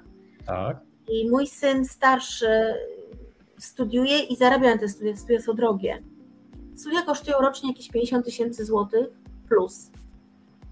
Mówimy o złotówkach, przeliczeniu na złotówki. Teraz. Na złotówki, tak, przeliczywszy. Gdzieś coś koło tego, mniej lub więcej. Mój młodszy syn chyba nawet więcej. Potężne pieniądze. No są i wiesz, a mój starszy syn powiedział mi, że on jest jedynym na roku, gdzie ma jeszcze 100 studentów w swoim powiedzmy wydziale, na swoim wydziale, jest jedynym, którym rodzice nie płacą za studia. Ale on sobie świetnie poradził. On teraz pracuje prawie na pełen etat i studiuje. Mhm. Natomiast młodszy mój syn, który jest na pierwszym roku, się troszkę mi buntuje. Że jak to jest, że my tu jakaś chyba biedota jesteśmy, że ja nie mogę mu dać na studia. A ja mówię, mówię chłopcy, ja byłam w waszym wieku, mi nikt nie dał, wy macie tutaj wszystko w domu, macie utrzymanie, nie musicie wynajmować mieszkania, nie musicie płacić za jedzenie, za media, za telefon, macie wszystko za darmo. Wszystko podane pod nos, tylko sobie zarób na te studia. A ja mhm. musiałam na wszystko zarabiać. Jako kobieta jeszcze. Mhm. To nie chodzi o to, że wam nie chcę dać. Jak sobie nie poradzi, że ci zapłacę, tylko no ja nie czuję, że to jest właściwe, skoro ja mogłam jako dziewczyna, a ty jako chłopak, będziesz ciebie fajny mężczyzna. Starszy już jest bardzo, wiesz, no jest bardziej samodzielny niż jeden 40-latek w Japonii. Na pewno. No to gratuluję, że potrafisz sobie tak poradzić. E, czyli mamy tę sytuację, tak jak mówisz, niebieskie, białe kołnierzyki, to jest ta różnica w tej, w tej formie pracy. Podejmowałaś jednak, tak jak zauważyłaś, wyzwania, bo chciałaś sprawdzić, jak to jest. Nie też, że byłaś zmuszona, po prostu chciałaś sprawdzić i po prostu doświadczyć jakichś różnych form obejrzenia świata z innych perspektyw prac. E, no i teraz, e, jakie właściwie widzisz plusy mieszkania w Japonii, a jakie minusy? Tak jakbyśmy mieli troszkę, troszkę tak podsumować Japonię mhm. takich Twoich doświadczeń, prawda? To, co Ci się podoba, coś Ci się nie podoba i może od czego wystrzegasz innych, e, żeby byli przygotowani przyjeżdżając do Japonii, a co polecasz, że, że faktycznie jest, jest na plus, kiedy, kiedy na przykład jest to faktycznie inna kultura, inne społeczeństwo, obyczaje, ale faktycznie pewne rzeczy się sprawdzają, bo już w trakcie naszej rozmowy wymieniłaś kilka takich elementów. Wiesz co, bo ja często jak mówię o Japonii na swoich programach, na swoich kanałach, mhm. czasem ludzie odnoszą wrażenie właśnie takie negatywne. Albo wręcz spotkałam się z komentarzem raz, może dwa, a się tak pani nie podoba, to, to co pani tam jeszcze robi? Czemu pani nie wyjedzie? ja, ja nic takiego wrażenia sprawiać, że mi się nie podoba, ale jakoś to tak, wiesz, łatwiej mówi się o dziwnych rzeczach kontrowersyjnych, znaczy łatwiej też się słucha, prawda, zainteresowaniem większym, niż gdybym jakieś, wiesz, jakieś peany tutaj tworzyła na temat Japonii. Także bardzo dużo mi się, wiesz, co mi się podoba. Podoba mi się, mi się podoba ta uczciwość japońska, o czym trochę mówiłam wcześniej że mimo, nawet mówię w tym sklepie, że możesz sobie wziąć kawę nie tyle tą czarną czy białą, teraz w ostatnich latach są kawy troszeczkę y, lepsze kawy, z tego samego automatu się leje i mógłbyś, wiesz, oszukiwać. Tutaj oszukiwać, pytać, czy na gapę się jeździ. No, jak się przejdzie tak na siłę przez bramkę, bo są bramki prowadzące do, na peron czy do metra, no to na gapę możesz na stop jeździć, aż cię złapią. Ale ludzie tego nie robią ludzie są bardzo uczciwi. No wiesz co, wczoraj jedziemy z moim mężem, bo mąż no, nie jest Japończykiem i jedziemy, wiesz, są co dwa pasma. Jedno prowadzi prosto, możesz jechać i w lewo, a drugie pasmo tylko w prawo możesz skręcić. I to pasmo miało gdzieś z kilometr długości. Ale wszyscy grzecznie jedzą w tym rządku, jadą. Y, I ja się teraz dziwiłam, bo on mówi, Holender, jak to było w moim kraju, to przecież ja bym już dawno tam pojechał i się wepchnął. A ja powiedziałam, wiesz, troszkę jak Japonka, mówię, bo ja, ja, ja bardzo tych dużo zasad w większości nie respektuję, znaczy respektuję może, ale nie lubię tych zasad, bo za dużo tu jest zasad. Ale ta akurat zasada jest świetna. Mówię, no, bo Japończycy ci powiedzą, wiesz, ale jakby tak wszyscy zrobili. Ale tutaj jest prawda, bo gdyby tak wszyscy zrobili, no zrobiłby się jakiś kołowrotek nieprawdopodobny, bałagan. I mówię, to jest świetne, że oni tego nie robią. Nieraz się się zdarzy. O, o porządku pewnym, takim, który też właściwie panuje no ten porządek ma sens, według mnie to jak mhm. najbardziej, no bo co to da, że się zaczniemy wszyscy wpychać nagle? Ale wiesz, Łukasz, jeszcze taka była sytuacja, kiedy się nie zgadzam, bo oni tutaj ich równość jest taka dla mnie źle pojęta, ten egalitaryzm japoński. Ja się z nim nie zgadzam, jest czasami dla mnie nie, no, no niemądry. Na przykład jak wiesz, kiedyś byłam, na przykład jak masz dziecko, niemowlę, malutkie, u lekarza, dziecko ma 40-stopniową gorączkę to wiesz, że cię nie wpuszczą? Musisz czekać? No 40 stopni przesadziłam, 38,5, 39. Nie, że jest na granicy tam, wiesz, zagrożenia życia, hmm. ale dziecko cierpi. Czy babcia 80, 90-letnia i oni nie przepuszczą, rozumiesz? Jak jest kolejka 4 godziny, to ty czekasz z tym płaczącym dzieciątkiem. Ta starsza pani musi czekać, ten dziadek musi czekać. Ja się nieraz, nieraz spiłam kiedyś z lekarzem, mówię, no, on, bo wszyscy są równi. Ja mówię, jak to równi? No nie, nie powie pan, że dziecko z gorączką malutkie jest niemowlę równe, no nie wiem, no dorosłemu człowiekowi. Chodzi, chodzi o zdrowie też, o, o jakieś bezpieczeństwo też życia. Może tak jak mówisz, nie jest zagrożone, ale jest wymaga, wymaga interwencji szybszej, czy w jakiś sposób też oceny w przypadku dziecka, no, które, które wymaga mocniejszej pomocy niż ktoś, kto takiej szybszej pomocy nie potrzebuje. A powiedz mi, no dobrze, to jest temat służby zdrowia, e, czyli ta, ta powiedzmy służba zdrowia. Ale jednak e, to mieszkanie jako jednak mężczyźni, kobiety też jest troszkę podzielone, bo kobiety nie do końca mają chyba, przynajmniej w Japonii, bo teraz rozmawiam o Japonii, e, nie mają do końca takich uprawnień, jakie wydawałoby się mają kobiety mieszkające chociażby w Europie czy w Stanach Zjednoczonych. Są też pewne jakieś chyba ograniczenia, które no, ktoś by powiedział w starym stylu, w starym zwyczaju, czy tradycji, czy kulturze funkcjonują. I co jest takiego, że kobiety no właściwie nie mogą wyżej gdzieś e, być bardziej jakby tolerowane, dostrzegane, czy po prostu dochodzić do pewnych wyższych mm, filarów e, w pewnych firmach, żeby się rozwijać, mieć wyższe pozycje. Co jest jakby tego przyczyną, powodem myślisz? Wiesz co, to też działa z dwóch stron, bo ja bym tak nie oskarżała od razu tego systemu. Mhm. Wiesz, czy kobiety naprawdę chcą tak do końca? To jest takie bardzo dyskusyjne, ale rzeczywiście, żeby się tam piąć prawda, po szczeblach e, jakiejś kariery w korporacji, to się wiąże z tym, że ty musisz zostawać po godzinach, dzień w dzień. A tutaj nawet, po pierwsze, nie istnieje, nie funkcjonuje instrukcja babci, która pomoże, Tutaj babcie nie, nie. Wiesz, babcie to siedzą w fitness klubie, w, na kortach tenisowych, w kawiarniach, w restauracjach. Starsze kobiety, które wychowały dzieci, uważają, że one już swoją rolę wypełniły. Mhm. Teraz jest dla nich czas, żeby pożyć. Polska babcia, no ja myślę, że też taką babcią będzie. Dla mnie życie to będzie jednak z wnukami, tak mi się wydaje dzisiaj. Pewnie swój czas już bym chciała mieć, ale najbardziej ja bym chciała być przy wnukach. To może jest jakieś polskie, nie wiem. Mhm. No, na pewno, na pewno, na pewno. To już jest to nasze takie europejskie, polskie. No zwłaszcza takie polskie, rosyjskie, powiedziałabym, Chinki też widzę, tak samo jest w Chinach. E, tak samo jest w Rosji, wiesz, mam też koleżanki z Ukrainy, matki tutaj no stop przyjeżdżają. Bliskość, bliskość rodziny jednak, taki kontakt. Ale w Japonii widzisz, tak jak rozmawiamy, bo miałaś w jednym ze swoich filmów taką wypowiedź, gdzie kobieta w pewnym momencie okazuje się, że rezygnuje, twoja znajoma, dawna znajoma, tak. z tego, aby mieć rodzinę. Zrezygnowała z tego, aby gdzieś e, wielu innych rzeczy w swoim życiu, aby osiągnąć sukces, no pewien sukces, pewien, mm, pewną pozycję wyższą e, w pewnej pracy, do której zazwyczaj no, kobiety nie zostają dopuszczone.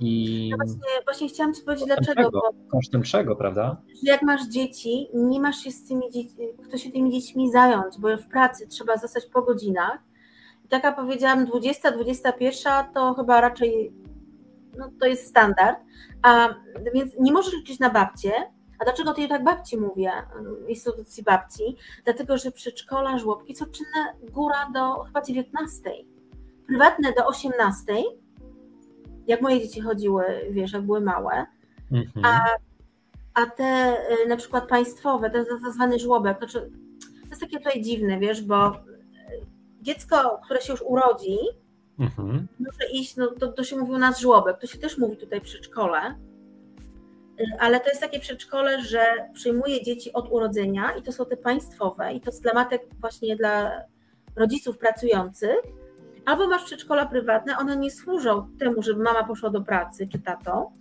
ale to jest, tak, to jest edukacja. Czyli masz dwa y, rodzaje przedszkoli. Do prywatnego każdy się dostanie, no bo płacisz, to państwowe jest w zależności od zarobków za darmo, czy jakoś tak nieznacznie płatne, ale bardzo ciężko się tam dostać. Ale nawet jak się tam dostaniesz, to może to dziecko tam być tylko do 19, więc to jest fizycznie niemożliwe, no bo żadna matka która marzy o jakiejkolwiek karierze, nie jest w stanie dziecka odebrać o 19. I to się o to rozbija. Mhm. To już nawet nie to, że kobieta jest dyskryminowana, że jest kobietą, że kobieta się nie nadaje, to też na pewno gdzieś tam pokutuje, ale te względy takie praktyczne, że nie jesteś w stanie mieć dzieci, więc to trzeba wybrać. Jeżeli ktoś faktycznie myśli, no albo tato, no ale to takich ojców, którzy zostają w domu z dziećmi, to tutaj to masz, to, to, to, to się praktycznie nie słyszy. Co tam oczywiście, wszystko jest wszędzie, tak? A to są mhm. wyjątki. To jest, to jest bardzo bezprecedensowa sytuacja. A jak wygląda w takim razie sytuacja z tymi twoimi kolejnymi zawodami, których się podjęłaś? No bo już parę wymieniłaś i teraz takie, których może byś powiedziała w skrócie kilka, które gdzieś tam się jeszcze pojawiły i jak one przebiegały? No więc, tak jak powiedziałam, poza tą taką pracą powiedzmy w stylu właśnie taką bardziej fizyczną, czyli nie wymagającą żadnego wykształcenia, no to była moja praca w kasynie, praca hostessy, w klubie nocnym, no i praca y, taksówkarza. Może taksówkarka dziwnie brzmi, tak jak widzka, no masz widzów, a jak powiesz na panią widz? Nie powiesz hmm. widzka. Tak, tak, faktycznie. No widzka, Wiesława, Wicława. No więc y, byłam taksówkarzem, a wiesz, takich tych powiedzmy bardziej white collar, gdzie przy rozmowie o pracy pytają się o, czy liczy się wykształcenie wyższe, wiesz co, byłam przedszkolanką przez kilka lat pracowałam w przedszkolu. E, też bardzo to mile wspominam, bo mogłam już od tej strony poznać jakby Japonię, od e, kwestii wychowywania dzieci. Byłam nauczycielką, tak jak mówiłam, w gimnazjum, w liceum i w szkołach językowych.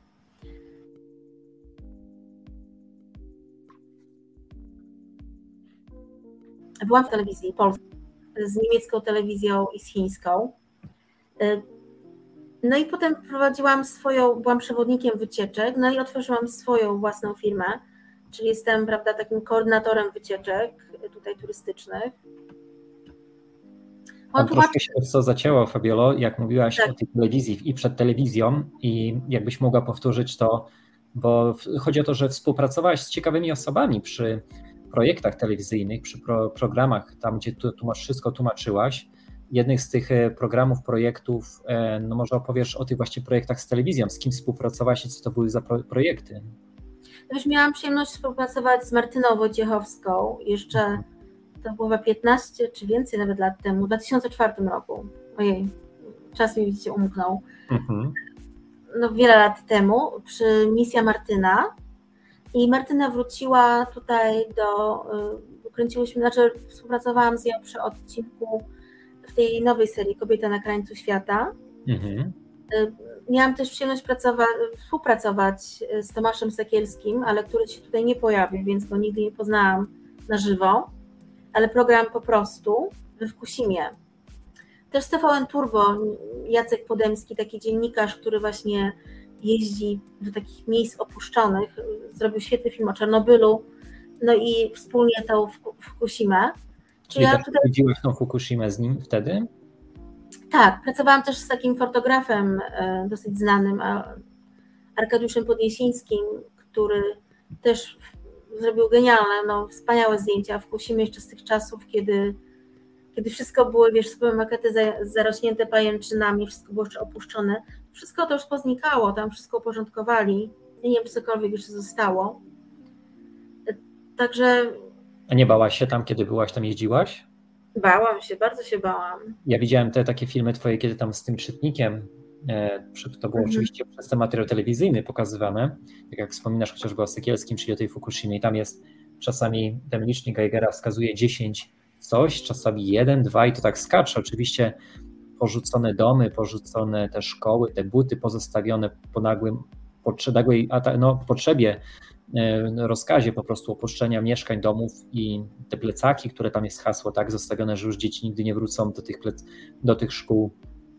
E, no i osoby, które tam gdzieś też żyją z tymi zwierzętami, czy gdzieś, które ewentualnie oprowadzają jako przewodnicy i też nawet ty skusiłaś się do bycia takim przewodnikiem oprowadzania osób po tamtym terenie. Czy... No nie mogłam wiesz odmówić, bo to było tak szalenie ciekawe. Oczywiście, że się bałam, wiesz, wtedy teraz się już wiele mniej boję, no bo zawsze też to fakt, że strach wynika z niewiedzy, prawda? Z, mhm. ale no, że nie, nie powiem, że się nie jest czego bać. Myślę, że to też może nie było do końca rozsądne, co, co robiłam, aczkolwiek ludzie, dla których ja pracowałam, czyli to byli właśnie głównie przewodnicy z Czarnobyla, czy też telewizja, ale z telewizji no to byli oczywiście dziennikarze, którzy w Czarnobylu byli, więc też można ich nazywać no, ekspertami od Czarnobyla. No to oni twierdzili, że te dawki radiacji, które my przyjmujemy, nam nie zaszkodzą. No to podobno zawsze tak mówią. Ale wiesz, ja zawsze dawałam mi za przykład y, Marię Curie-Skłodowską. Tak, tak. Teraz wszedł film w ogóle do Japonii o niej. Maria Skiri-Skłodowska, to tak szybko dopowiem, e, jej dom kupiła e, znana taka no, milionerka, e, już nie chcę tak rzucać nazwiskami, ale, ale po prostu chce tam mhm. stworzyć jakiś taki ośrodek dla kobiet, które będą mogły prężnie działać. Tylko, że ja wysłałem takie zapytanie, czy to nie jest czasem ten dom, w którym też prowadzone były badania bo mm. wszystkie rzeczy, e, ubrania, książki, gadżety, które były powiązane z tymi badaniami, z życiem Kiri Skłodowskiej są w muzeum, ale w momencie odwiedzania tego muzeum jest, są przepisy takie, że podpisuje się dokument, w którym ty zgadzasz się na to, że będziesz napromieniowany. Bo te rzeczy jeszcze promieniują. Problem jest, ona jest do dzisiaj tak napromieniowana, że nie wiem, mm -hmm. czy mhm. na jej grupie jest bezpiecznie pójść, przypadam szczegółów, ale Wiesz co, nie, ja, ja daję jako przykład, że ona kiedy robiła, dostawała swoje Noble i robiła badania nad radem i polonem, to ona, nie wiem czy wiecie Państwo, nosiła sobie na kieszące na sercu rad, kamyczek z radu, znaczy nazwijmy to kamyczkiem. Takie trochę na szczęście. Była tak dumna z tego odkrycia. Oni z tym Pierem Curie w sypialni przy łóżku mieli lampę z radu. Znaczy zrobili sobie z radu lampę, no bo, bo świeciło w nocy i ona też wierzyła, że to jest przecież naukowa, no naukowiec, czy mamy wyższej rangi naukowca niż naukowiec, który dostała dwa Noble. Im wie, że jest bezpieczne, więc to, tak, ja tak nie do końca wierzyłam, jak mi się mówi, że to jest bezpieczne, bo są takie fakty naukowe, które dzisiaj nie znamy, a kiedy się poznamy, no tak samo jak ona. Mhm. Przecież własne odkrycie i przecież nauka ją zabiła. No to mój jeden z przewodników powiedział, ją zabiła nie wiedza, nie nauka no też takie troszkę mądre spostrzeżenie, bo, e, bo po prostu no, nie, nie można tego nazwać niemądrym, ale, ale rzecz ale też... Wiedza zabiła, nauka. Jej, jej, córka też była zaangażowana mocno w tak, naukę, też miała wielkie osiągnięcia e, przy mamie, więc ja też życzę też, żeby twoi synowie też przejęli taką chęć do no, rozwoju e, od ciebie, no bo przecież muszą od kogoś mieć, od ciebie, tam od części od taty, ale e, żeby po prostu przełożyło się na taką chęć rozwoju działania i po prostu e, w kontakcie przekazywaniu innym tej, tej, tej wiedzy, dobrej energii. Ale jeszcze tak jak już jesteśmy przy tym temacie, tak jak rozmawiamy o tych pracach, jeśli chodzi jeszcze tak tylko dopowiem się z tą taksówką, tam był taki moment, że ktoś kiedyś wsiada do taksówki i coś mówi do ciebie, prawda? Ty tak, taką masz fajną historię z tym, prawda? Jak to było? Znaczy wiesz co, bo w ogóle, tak jak powiedziałeś, ja byłam pierwszą kobietą z zachodu, Mhm. Nie było tak dawno, to było w 2018 roku, kiedy w ogóle, że zaczęto zatrudniać cudzoziemców, a kobiet Japonek to nawet kilka procent nie pracuje e, w tym powiedzmy przemyśle, w usługach taksówkarskich. Firma, która ma najwięcej kobiet, to właśnie była moja firma, to miała 5% kobiet, a 90% to jest, to jest ściśle męski zawód. No i ja byłam pierwszą kobietą z zachodu. Po mnie przyszła Rosjanka. No Rosjan, ja nie dałam rady, Rosjanka, Rosjanka została. Rosjanka to są ludzie z innej, wiesz, ja uważam, no jednak z innej gliny, są mocniejsi od nas, bo ja tu widzę po koleżankach, mam dużo koleżanek Rosjanek, Ukrainek. Mhm. To, to są ludzie od nas mocniejsi jednak, a my też mocni. Ale wiesz, no jakby ja po prostu nie dałam rady, przede wszystkim fizycznie nie dałam rady, dlatego że dlaczego ja to, tej pracy się podjęłam? Bo ja wtedy, wiesz co, robiłam studia doktoranckie, których nie skończyłam. Um, A co to były za studia? Ja studiowałam, ja się specjalizowałam, specjalizowałam w prawach człowieka i handlu ludźmi. Mhm. I z tego zrobiłam studia magisterskie w Japonii. No to jeszcze tu mogę dodać, nie wiem, czy to zawód był, ale jako taki no, badacz, researcher takie dobre słowo. Ja, jak, jak ostatnio słuchałem wywiadów, mm, teraz niedawno były te spotkania rządowe w Polsce, już to tam nie podejmuję tematu hasła rząd, ale, ale po prostu były rozmowy na temat Polonii, jak wspierać Polonię za granicą, jak firmy powinny się promować, jak powinny docierać do odbiorców, jak Polacy powinni przetrwać, bo umówmy się, że wiele Polonii za granicą odchodzi, e, bo młodzież już nie kontynuuje tych w pełni tak tradycji, kultury, to są mniejsze grupy. Te starsze pokolenia powoli zaczynają odchodzić. Polacy też nie migrują aż w takich ilościach, jak było to kiedyś. Te organizacje też powoli nie ma kto prowadzić, to są też problemy z tym. E, wiele Polaków w pewnych krajach też nie chce zostawać na dłużej no, ze względów różnych sytuacji, też finansowych, problemów i tak dalej, ale też wyborów dokonanych i e, szukali rozwiązania. No i oni rozmawiali między sobą, jakby to mogło wyglądać, e, żeby po prostu ta Polonia mogła jakby przetrwać, być i funkcjonować. No i tam było takie hasło, że najlepiej, żeby po prostu Polacy organizowali się między innymi na targach, tak, czyli takie targi były, gdzie będą mogli się promować, gdzie będą mogli się spotykać, ale też częstować jedzeniem. Bo nasza kulinarność, e, jeśli chodzi o stronę polską, tą słowiańską, tą taką środkowoeuropejską, no nie ma sobie, można powiedzieć, prawie że równych pod tym względem, pod, pod względem tych wszystkich przepisów, tych, tych, tych produktów i tak dalej. No i, e, i oni, oni szukali takiej, takiej, takiej formy szukają, której, w której będą mogli pomóc, wesprzeć, ale też pozwolić, żeby ta Polonia funkcjonowała i w jakiś sposób też wymieniała się i, i była. I, e, I teraz rozmawiamy też, bo zmierzam też do tego, że tu mówisz Rosjanie, Ukraińcy i tak dalej, i inne osoby narodowości. Jednak uważam, że Polacy potrafią w pewnych miejscach naprawdę umieć się przebić i zaistnieć. Wszystko tylko zależy od, od, e, od chęci. Oczywiście czasami numer jeden zdrowie. Jeżeli coś jest na siłę, czy coś przesadza, to trzeba naprawdę przypilnować tego zdrowia i, i mieć, mieć to na uwadze. No ale, ale tam jeden z tych, który to prowadził, to jest do tego też taki jest finał mój, zmierzam pan, mówił o uniwersytetach e, w Stanach Zjednoczonych.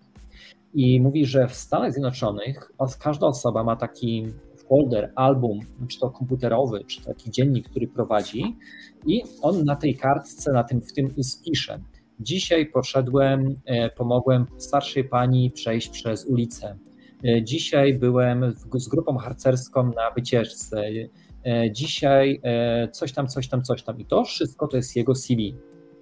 Kiedy oni idą do pracy, gdzieś starają się, to oni nie mają jednej kartki, bo tak jak mówi się w Polsce, zrób to w skrócie i tak dalej, na jednej stronie, podsumuj wszystko i, i żeby to było czytelne i, i tak dalej. Nie, to musi być szeroko, to musi być dużo, wtedy, kiedy ty idziesz po pracę i pokazujesz tą kartkę, to masz 6, 7, 8, 10 kartek i ktoś mówi, ten ktoś faktycznie działa, czyli on chce się rozwijać, on chce osiągnąć coś więcej. I on, on się angażuje, on nie jest obojętny, bo on ma coś do powiedzenia, ma coś do zrobienia. I to jest, i to jest przykład takich, takich, takich, takich działań, więc śmiało, e, jak, jakbym tak powiedział troszkę szerzej do naszych Polek, Polaków, nie wstydźcie się, mówcie śmiało, co robiliście, oczywiście pozytywnego, jak najbardziej w tym, pod tym kątem, tego, co, co, co robiliście dobrego. E, to nie jest jakieś chwalenie się, ale to jest pokazywanie, że nas stać na coś więcej niż czasami inni nas widzą przez obraz albo gazet, albo telewizji, albo takich no, ucha sąsiadów, kto coś powiedział. Więc zupełnie pokazujemy, też ten program ma na celu to, żeby pokazać właśnie innym tą motywację, inspirację, jak szeroko Polonia w świecie poprzez różne sytuacje życiowe dochodzi do swoich miejsc, e, ciężką czasami tą sinusoidalną drogą, ale jednak potrafimy osiągać te sukcesy i jest warto i jest czym się chwalić, więc to nie jest jakieś takie samochwalenie z góry, z nosem do góry podniesionym, ale z taką dumą, że przecież też mamy swoje wartości i mamy swoje zasady, których pięknie pilnujemy i tradycje, które kontynuujemy i możemy się nimi też pochwalić. Więc Śmiało, Fabiolo, jak to powiem tak delikatnie też do wszystkich, drodzy Państwo, nie ma czym się przerażać. Swoje CV zawsze pięknie prezentujcie i mówcie o tym, co robicie, bo to zawsze o Was dobrze świadczy. Ja tylko Ci powiem, że jak powiedziałam, że, że Rosjanie są, powiedzmy, że Rosjanka e, no, gdzieś mnie tam przebiła w wytrwałości, bo wydaje mi się, że my jako Polacy no wiesz, mamy więcej możliwości i my gdzieś mamy zawsze z tyłu głowy, że robimy coś, dopóki nas to, wiesz, bawi, ale w momencie, kiedy, kiedy widzisz, że są jakieś granice przekroczone, no nie dasz sobie wyjść na głowę i to, wiesz, ja to nie, nie winię Rosjan za to, myślę, że to taka sytuacja z ich kraju, polityczna i tak dalej. My kiedyś może też tacy byliśmy, ale już teraz, prawda, w obecnym czasie, no jakby bardziej znamy swoją wartość, wiesz, a moja praca, czego tak dokończę, dlaczego ja zrezygnowałam z tego, ponieważ to bardzo dobrze wyglądało w ogłoszeniu o pracę. Mhm. Kiedy miałam pisać swoją pracę doktorską, potrzebowałam pieniędzy, ale i czasu. Mhm. I oni oferowali taką bardzo dobrą, bardzo dobrą średnią krajową, nawet trochę wyżej. Znaczy nawet średnia krajowa to też złe określenie, ale więcej niż ludzie na ogół zarabiają. I było napisane, że tylko 11 do 12 dni wiesz, pracujesz e, w, ty, w miesiącu. No mnie Matko Święta, kocham jeździć, e, kocham prowadzić samochód. To nawet nie jest praca dla mnie i jeszcze tylko 12 dni czy 11 w miesiącu ja będę zarabiała taką porządną pensję, a resztę mhm. święcę, wiesz, na swoją pracę doktorską. A ile godzin jeździłaś autem? A to był podstęp, dlatego że naprawdę jeździło się 21 godzin. Trwała zmiana. Czyli wiesz, wychodziłam z domu o 7 rano, wracałam następnego dnia o 7 rano i miałam dzień przerwy i szłam, na, który cały spałam jak nieżywa i miałam się tego dnia. Także tych dni wolnych prawie nie było. A, a jak były, to człowiek tylko spał i, i chciał. Ja, ja, nie jestem, wiesz, nocną osobą, dlatego też prowadzimy Twój live, no nie w nocy, bo ja nie potrafię w środku Rozumiem. nocy, się nie nadaje. I na tym to po prostu polegało, więc ja, ja rozchorowałam się po prostu, więc fizycznie nie dałam rady w tej pracy. Ale jak mnie pytałaś o ciekawe zjawiska, no było ciekawe o tyle, że to, był, to jest praca, w której pracują starsi panowie Japończycy, nawet nie młodzi. Głównie jeżeli ktoś przyjedzie do Japonii i może zdziwi, że taksówkarzem będzie pan w wieku 80 kilku lat bardzo często. Emeryt. Emeryt, renciści tacy. Nawet niż sobie dorabiają, znaczy dorabiają, na pewno sobie dorabiają. Są różne prace. Tutaj bardzo dużo emerytów pracuje. Głównie jako właśnie... że Japończycy to jest, jest naród no, o najstarszym, naj, najbardziej wydłużonym okresie życia e, na świecie. Więc... Chyba trzeci, wiesz, ale, ale no czołówka. Mhm. Bardzo długowieczni. No i wiesz, raz miałam takie zdarzenie, o to mnie pytałeś, myślę, że e, gdzieś tam jechałam w nocy, no bo tutaj wszyscy uważają, że wiesz, taksówkarzem jest, jest no, starszy pan. I wpadła taka młoda para e, Japończyków i, i mówią, dziadku, dziadku, zawieź nas do hotelu, do hotelu miłości. Bo tutaj po prostu młodzi ludzie, jak chcą z sobą być intymnie, to chodzą do hoteli, po prostu się wynajmuje na godzinę. Mhm. Może na godzinę, chyba często, najczęściej widzę, na 3-4 godziny chodzą, a rzadko kto idzie na całą noc do hotelu, bo to drogo kosztuje. I oni chcieli, żebym zawiozła ich do takiego hotelu i zobaczyli, że tu nagle siedzi nie tyle, że nie, nie żaden dziadek, ale siedzi nie tyle, że kobieta, to jeszcze miałam wtedy blond włosy, to, to wiesz, jeszcze cudzoziemka i zaczęli się tak wszyscy śmiać. No i było bardzo wesoło. No. A właśnie, o tych włosach, bo pamiętasz, jak mieliśmy na samym początku rozmowę na temat koloru włosów, to też na jednych z Twoich materiałów pokazywałaś, jakie odcienie w ogóle kolorów jasnego można stosować, a jakich nie w tych pracach. Tylko wiesz, że to się odnosi do Japończyków, bo ja mogłam mieć blond włosy, wiadomo, no, mhm. nie będzie się kazał, znaczy ja tak naprawdę miałam jaśniejsze włosy, ale ostatnio miałam trochę problemy zdrowotne i nie farbuję już włosów i, i tylko używam henny, dlatego są ciemne. Mhm. Nie takie ciemne, jak to wychodzi na, na kamerze niestety, nie, są takie bliskie mojemu prawdziwemu kolorowi. Ale cudzoziemcy nikt nie każe farbować, natomiast Japonki nie mogą farbować włosów w pracy. No chyba, że są hostesami, to mogą mieć każdy kolor tęczy, ale w żadnej pracy, wiesz, no nie pozwala się na to, na, w pracy w biurze, w hotelu, i stąd właśnie to było, była ta taka gama, mhm. do jakiego odcienia można sobie włosy, może sobie Japonka zafarbować włosy. Mężczyźni nie mogą mieć wąsów, brody w pracy. To Ale dla nas... byłaś w pracy na przykład taka ciekawostka, nie każdy to wie. To było dla mnie w ogóle szokiem. Nie wiedziałem o tym, że kiedy wchodzisz do danej firmy, przynajmniej to chyba jest w korporacjach, nie wiem, czy to stosuje się to też do takich mniejszych firm, to możesz ocenić osobę jakiegoś zawodu czy jakiej jest pozycji po tym, w jakim miejscu siedzi, e, w jakim, w jakim punkcie danego, danego, danego miejsca, ponieważ no, pewne rzeczy są mhm. niezmienne.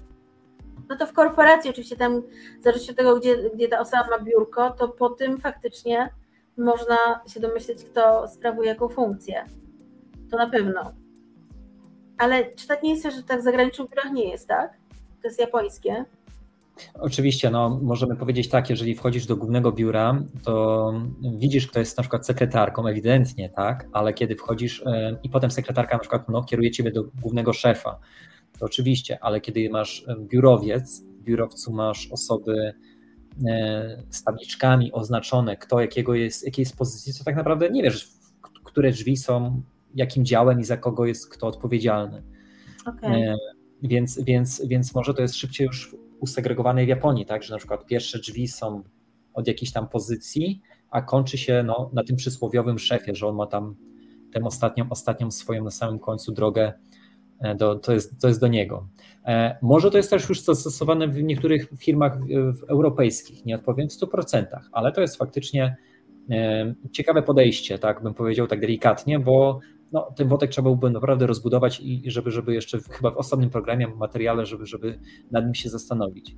Ale to, co mnie zastanowiło, opowiadasz jeszcze o Japonii, czy też właściwie o tych kulturze od strony religii, bo ty uznajesz taką troszkę taką kulturę, religię z myślą Konfucjusza, prawda?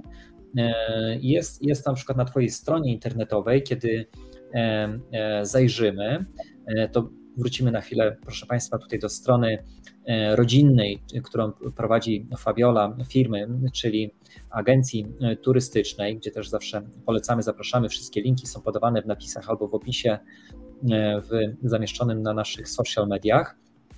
Ale właśnie na tej stronie, jak znajdziemy tutaj taką informację na temat osób, które tutaj pracują w firmie, oczywiście, i po wybraniu akurat no, twojego, twojego prawda, profilu, to w tym przypadku otwiera nam się tak, takie, taka informacja o tym całym e, nasi przewodnicy, prawda? E, otwiera nam się informacja na temat tego konfucjanizmu. Tutaj jest taka wzmianka o tobie. Teraz, żeby nam się to chciało tylko szybko otworzyć. I tu jest takie napisane, taka ciekawostka. Wybierz sobie zawód, który kochasz, ale całe życie nie będziesz musiał pracować. Mhm. I czy to jest to, w czym teraz ty właśnie się jakby spełniasz, realizujesz i jakby dotarłaś w swojej drodze do, do tego, że jesteś e, szczęśliwa, że jesteś już no, taka spełniona, osiągnąłeś sukces, czy to myślisz, że to jest taki etap w życiu, w który jeszcze pomoże tobie albo ukierunkowuje do jakiegoś kolejnego celu działania? Ja się nie upieram, że, że, że to już jest to i tak zawsze będzie, prawda? Wiesz, że jedyną życią Jedyną kwestią w życiu, która się nie zmienia, to jest zmiana. Mhm. Wiesz, ja trochę ubolewam, no bo ja faktycznie, tak jak mówisz, y, udało mi się znaleźć coś, że kiedy to robię, nie czuję się, że pracuję. Czyli to prowadzenie firmy, bycie przewodnikiem, ale tak u siebie, nie dla kogoś. To też robię czasami, wiadomo. Dostawałam takie zlecenia, że ktoś inny mnie zatrudniał, ale jeżeli to robię, wiesz, kompletnie u siebie po swojemu, ja najbardziej lubię ludzi oprowadzać jeżdżąc samochodem, powiem szczerze, nie tak biegać po mieście. Też to robię. 14 godzin nieraz biegania po Tokio. Może ktoś młodszy by wysiadł, ja, ja daję radę. Czyli to jest tak, przewodnik, jak jako przewodnik po 14 godzin spędzasz? Znaczy nie powinnam, wiesz, ale...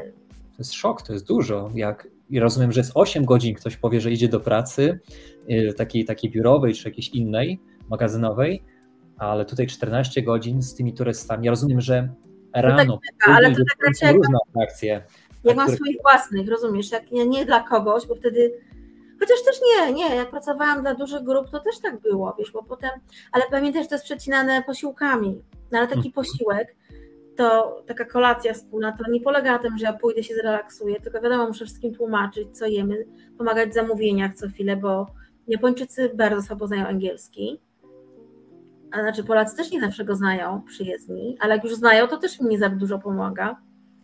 E, także trzeba tłumaczyć, wiesz, nie tyle dosłownie tłumaczyć, co klient chce zamówić na przykład, tak opowiadam im też, wiesz, co jemy, jak się je, o zwyczajach, więc to jest też część pracy, aczkolwiek no nie takiej, rozumiesz, to jest, to jest jakby tak przecinane takimi też właśnie posiłkami, jest obiad, jest kolacja, to się robi 14 godzin. Jeżeli chcesz ten program zrobić w Tokio, no ale to wiesz, jak widzę, jak ludzie są zapaleni, jeszcze by chcieli to i tamto, to mi nie potrafię odmówić. Niesamowite. A chociaż wiem, że ktoś wiesz, jak to robisz przez lata, bo ja to zaczęłam robić, no właśnie, przed tym, jak przyszły te e, czas zaraz. jakby, jakby ją nie nazwać, nazwijmy ją powiedzmy pandemią, ale, ale, ale, ale jak właśnie odczułaś to w tym momencie? Czy potrafiłaś sobie, jak z rodziną poradziliście sobie w tym momencie? No wiesz, dalej sobie próbujemy poradzić, bo no od dwóch ponad lat nie mamy pracy praktycznie w tym zawodzie. Poza tym, że y, wiesz, udało nam się kupić jeszcze dom wtedy taki z widokiem na Fuji. Dom nie był taki drogi, ale widok ma za milion dolarów, uważam. Mhm. Na samą górę i no, zaczęliśmy go rok temu wynajmować, także to nam jakoś finansowo pomaga. Y, no mój mąż musiał się zatrudnić niestety na zewnątrz, tak powiem w systemie. Ja już uważam, że po 20 latach ja, ja po prostu no, wciąż czekam na to, jak otworzą granice. Teraz mieli już, niby już otworzyli, mhm. ale to też nie jest takie proste wcale, się okazuje, bo potrzebują jakichś dokumentów, papierów, biura podróży, nie tylko. Czy jadąc do Japonii trzeba mieć tylko zaświadczenie, że no, ktoś musiał być szczepiony, czy. Nie, czy właśnie, właśnie nie. Wyobraź sobie, że nie o to chodzi w ogóle. I w ogóle nie puszczają ludzi. I to jest nieważne, czy ktoś jest szczepiony, czy nie. Ale obcokrajowców, czy też swoich, którzy nawet jak są z Japończykami z pochodzenia, że ich nie wpuszczą na ten moment? To znaczy, źle się wyraziłam. Nie wiedzisz do Japonii na wizie turystycznej. Aha, czyli ktoś taki, kto chce przyjechać pozwiedzać, czyli nasi klienci, no nie mogą wjechać. Bo jeszcze jakiś czas temu miałeś taki materiał, gdzie pamiętam, już mówiłaś o tym, że już maski są na szczęście zdejmowane, już, już powoli mm, tego gdzieś tam odchodzi, że już na jesień to już ma być. Mówiłaś coś o jesieni, prawda? Na jednym z materiałów, że jesień, za chwilkę jesień, już tam to wszystko wejdzie, zejdzie już tam. I nagle okazuje się, dzisiaj słyszę, że wciąż jest ten zastrój, jest, jest taka przerwa, no, wakacje, jakby byśmy powiedzieli w Europie, więc ten moment, kiedy faktycznie oni mogli odrobić to, znaczy ty i wszystkie inne punkty te turystyczne, też prowadziłem punkt turystyczny ze sklepikami z pamiątkami, więc wiem, co to znaczy mieć sezon i nie mieć sezonu. E, okay. I, z tymi turystami, w szczególności kiedy się za nimi biega czasami, e, ale, ale rzecz jest taka, że no, dziwię się temu, że faktycznie tak jest. Czy wiesz, co może być to powodem tego, na przykład, czy jest umotywowane ze strony rządu, gdybyś nam dzisiaj miała to powiedzieć, bo prowadzisz też polonijne informacje na stronie polonijnej e, japońskiej, więc jesteś na bieżąco z tymi informacjami medialnymi. Wiesz co, no właściwie się zmieniły zasady, czy już było tak, że mogą wjeżdżać cudzoziemcy, ale jako zorganizowane grupy prowadzone przez biuro podróży, Mhm. Okazało się, że to jest zbyt drogie, więc nie było za bardzo chętnych, więc teraz 7 września zrobili taką zmianę, że już można niezorganizowaną grupą, ale przez biuro podróży.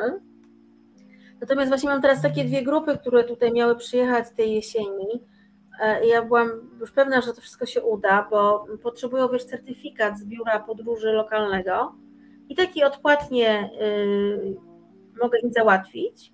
Nie jest to tania rzecz. Znaczy, nie jest to droga rzecz, jeżeli chcemy przyjechać, ale jeżeli na przykład by nie dostało się wizy, no to trochę jest to ryzyko. Mhm. Ale okazuje się, że tej wizy i te przepisy sobie, że tej ambasadzie japońskiej w Warszawie oni sami nie wiedzą do końca, i się zmieniło. Więc jest taki teraz jeszcze bardzo ciężki czas przejściowy. Mm, to znaczy, no jest to strasznie skomplikowane, powiem Ci. Administracyjnie w takim razie, z tego co rozumiem. To jest wszystko nie do końca pokładane administracyjnie, ale też nie jest. Jest bałagan totalny. No a z czym to jest spowodowane? Wiesz co, ja uważam, że oni się tak zakręcili w takie, w takie kółko Japonia, dlatego że najpierw tym COVID-em strasznie straszyli, dalej straszą. Sobie tutaj jedziesz, już, już zacznę od końca, że jak jedziesz drogą górską, na przykład my jedziemy często z naszego domu przez takie górskie drogi, to masz takie wyświetlone billboardy, gdzie jest napisane, proszę założyć maskę i mieć ręce. W górach, na bezdrożach i jest ciągle ładowana do tych głów, że trzeba w masce wszędzie chodzić, więc A się otwarta przestrzeń, prawda? Jeśli mielibyśmy tutaj zastosować te no, rozsądne, mądre myślenie, przecież otwarta przestrzeń jest zupełnie inaczej. Kiedy człowiek musi się dotlenić, to w tej masce to też nie jest zdrowe przebywać. Wszyscy chodzą na wolę powietrzu, widzisz człowieka, tu gdzie mieszkam, ja mieszkam teraz na y, obrzeżach Tokio, w połowie, a w połowie tam pod Fuji, więc tak kursujemy to nawet tutaj, wiesz, no idzie człowiek, idzie ulicą, w promieniu kilometra nikogo nie ma, on w tej masce, wszyscy w tych maskach. Bo, a wiesz, bo non-stop leci propaganda w telewizji, teraz cały czas. Wchodzisz do sklepu, od razu w sklepie jest komunikat, non-stop puszczana ta taśma. Prosimy o ubranie masek. Ja, no ja nie ubieram, ale jest powiedziane, jak to nie będzie miał maski, może być proszony ze sklepu. No nie byłam. Wcześniej zdarzało się, że ktoś tam mi zwracał uwagę, teraz nie. Ale wiesz, ale propaganda dalej leci. Widzę, że ludzie już mają inne podejście. Nawet y, jestem zawsze przygotowana, że ktoś mi zwróci uwagę, ale mi nie zwracają już uwagi, przestali w sklepach. No wiesz, ja nie, no nie, nie mogę w tym chodzić, bo to jest kompletna bzdura. Mhm. To, to nikomu nic nie daje ta maska, zwłaszcza w Japonii. Ja chciałam powiedzieć, że wy jedynie nosiliście tą maskę, a tu jest najwięcej przypadków było tego lata. No, maski, maski, mówmy się, ja zrobiłem kiedyś taki, pokazałem widzom eksperyment, wziąłem szpilkę, przebiłem maskę i spytałem się, jak, jak wielki musi być wirus, żeby nie przejść przez maskę. I, mhm. i, i, i to, jest, to jest bardzo prosta odpowiedź, tak, no, że po prostu maski to mogą być dobre na budowie, jak się coś kuje, coś gdzieś przy jedzeniu, jak się coś gdzieś pracuje, żeby gdzieś tam nie kichać w restauracji, ewentualnie, że faktycznie jakaś tam restauracja chce mieć te pięć gwiazdek, prawda, tam e, i tak dalej, i tak dalej. Ale, ale w przypadku wirusów, no one nie, nie powstrzymają absolutnie tutaj żadnych takich, takich form, a z drugiej strony ja sam nie szczepiłem się, bo, bo uznałem to, że po prostu to nie jest w tą stronę wszystko. Widziałem, jak osoby, które się nie szczepią, walczą w Belgii między innymi o to, gdzie media nie publikowały tego, tak jak publikowały to prywatnie osoby i marsze, które były tam organizowane, kobiety, dzieci, e, bez wyjątków, były bite, e, lane wodą, psikane gazem. Moja znajoma, która siedziała po prostu na trawie, została bardzo mocno spsikana, spsikana takim gazem na oczy, aż po prostu konwulsję dostała, że no, nie trzeba pisywać, zrozumiałe hasło. Więc, więc, więc te władze, które podejmują takie działania, no nie liczą się z ludźmi, liczą się, uważam, tylko i wyłącznie z pieniędzmi, z tym swoim planem, pomysłem sprzedażowym, bo to jest po prostu biznes dla nich, nie ukrywajmy. Więc, więc e, no nie ukrywajmy też, też, też, że są ludzie, którzy mają prawo, tak jak my, ja w szczególności ja, niezależny dziennikarz, się wypowiadać w takich kwestiach. Oczywiście z jednej strony jako dziennikarz powinienem zachować jakąś formę środka pomiędzy wypowiedziami, ale jeśli już rozmawiamy w tym w tematach, to też mam prawo jako prywatna osoba wypowiedzieć się mhm. co do tego wszystkiego. Więc, więc tak jak ty mówisz, to po prostu uważam, że są rzeczy, które są dozwolone i są niedozwolone. Niedozwolone jest to, jak są traktowani ludzie i w, jaki, w, jaki, pod jak, w, jakim, w jakiej sytuacji cała ludzkość została postawiona przez grupę innych, a tak nie powinno być. A, ale się dzieje. No, problem jest w tym, to co dziś rozmawiamy też o Japonii, jak Japonia jest od strony kultury przyzwyczajona do pewnych stałych schematów, myślę, e, zgadzania się, dopasowywania, e, zastosowań, tak jak mówiłaś o tym ruchu, tak, o dopasowaniu się gdzieś, przemieszczania się i automatycznie dopasowywania się od poleceń ze strony rządu. No posłuszeństwo, ale wiesz, to, że rząd właśnie przez tą propagandę Bunt, która... brakuje mi tego wiesz, słowa bunt, takiego buntu, takiego sprzeciwu. Czy coś takiego nie występuje w Japonii? No właśnie, ale poczekaj, bo oni się tak właśnie, chciałam powiedzieć, zapętlili e, z tą propagandą. Ona, się nic, ona nie ustaje. Wie, gdzie nie pójdziesz do miejsca publicznego, non sobie ten komunikat, ubierz maskę, umyj ręce, e, więc pod tekście jaka groźna tu jest zaraza. I teraz wiesz, nic dziwnego, że społeczeństwo się nie chce zgodzić na puszczenie cudzoziemców. Więc nawet są takie teorie, że jeżeli się rząd wiesz, otworzy Japonię, no to będzie to samobójstwo polityczne, nikt się tego nie pali. Więc tak się zapętli, rozumiesz? Stworzyli ten image, jakiś, jakiś e, obraz nieprawdopodobnej zarazy, której nie było i nie ma i mam nadzieję, że nie będzie. Takiej Godzilli, które właściwie wszyscy znają z filmów. Tak, i teraz się, wiesz, no to to ludzie teraz nie chcą, bo uważają, że taki przyjedzie, będzie tylko zarażał, prawda? A jeszcze Chińczyk, nie daj Boże, z Wuhanu czy skądś tam, nie? A, A powiedz, powiedz od tej strony może tak, jakbyśmy podeszli dzisiaj od tej strony może takiej mm, militarnej, wojskowej, tak delikatnie, Mówi się głośno o tym napięciu Chiny-Tajwan. Mhm. E, o, o, tym napięciu, jakie jest też, że nagle Japonia zaczęła się mocno zbroić. E, mhm. Czy to wyczuwasz jakieś takie napięcie, jest, czy społeczeństwo wyczuwa te napięcie, które nastąpiło te od strony, no co innego jest Ukraina, Europa, która tu się dzieje, to jest temat gazu między innymi, ale który bardzo mocno też wzrósł i tak dalej, przez pewne opłaty, to są holendarne sumy, ale co innego jest jednak, no, Japonia jest bardziej niezależna pod tym względem, to inaczej funkcjonuje w tym momencie na terenie Japonii. I, i zastanawiam się, jak wygląda ta sytuacja właśnie Azja w przypadku mm, Chiny, Tajwan, no i Japonia, gdzieś po drodze Stany Zjednoczone, które gdzieś poparły ten Tajwan. Jak, jak ty to odczuwasz? Jakie są obecnie takie wskazania, działania polityczne, myśli czy prywatne osób, twoje na przykład? W tym, co, to, co, co może z tego wyniknąć, w jaką stronę to zmierza na ten moment? Już zapytałeś sobie mnie o społeczeństwo japońskie, więc powiem Ci, tak. że nie wiem, ale bo w Japonii się nie rozmawia o polityce. Mhm. Nie prowadzi takich rozmów. Ja pamiętam, że ja za to nieraz dostawałam cięgi, wiesz, czy pracując jako nauczycielka, czy pracując jako hostessa. No bo praca i nauczyciela angielskiego, i hostesy polega na, na czymś bardzo podobnym, że prowadzisz konwersacje z ludźmi, tak? Tutaj, żeby się nauczyli języka, a tutaj, żeby po prostu dla no, relaksu. Oni przychodzą po to do tych klubów ci mężczyźni, żeby sobie porozmawiać, bo oni mają z kim porozmawiać. Żona, już wraca taki Japończyk zapracowany do domu, to raz, że nie jest przy, przyzwyczajony z żoną rozmawiać, wiesz, o, o jakichś innych sprawach, to przede wszystkim dlatego, że żona już śpi, jak on wraca do domu. Ja hmm. często słucha, słyszałam od mężczyzn, że taka żona, bo jest dobrą żoną, to mu zostawia jedzenie i to się nazywa nawet takie jedzenie odsumami, bo widzisz, większość Japończyków wraca do domu i pije alkohol. Więc ta żona przygotowuje takie trzy, powiedzmy średnio plus minus, no trzy, cztery przekąski pod ten alkohol. I ten mąż, wiesz, wraca i sam pije do, do lustra, no do tych przekąsek. No więc taki Japończyk woli pójść sobie do takiej restauracji, gdzie go, wiesz, będzie kobieta, no powinna być w miarę, wiesz, atrakcyjna, rozmowna, przyjemna, która będzie wykazywała nim zainteresowanie. Oni za to płacą. Mhm. Wiesz, nie za jakieś e, prawda? Czyli takie niezostanie, samotność, można powiedzieć, jest bardzo mocną rzeczą. E, zresztą Rysiek Riedel śpiewał samotność, to taka straszna trwoga, tak? Przeraża mnie. E, więc, więc rzecz w tym, że e, chodzi o to, że Dlaczego też ważne jest to, co mówisz, żeby szybko sobie do tego się odnieść, bo chyba wczoraj czy przedwczoraj jedna osoba, taka dziennikarka na TikToku zwróciła uwagę, w którym mówi, drogie panie, jednak okazuje się, że nasi panowie, mężczyźni, okazuje się, że bardzo jest duży współczynnik, są, wzrasta współczynnik tej samotności. Oni nie mają z kim porozmawiać, tracą przyjaciół, nie, mam, nie mają kolegów, znajomych, bo poświęcają się albo pracy, albo poświęcają się i rodzinie, albo po prostu nie mają z kim porozmawiać, bo cały czas coś jest gdzieś, które jest przeciwstawne do tego wszystkiego.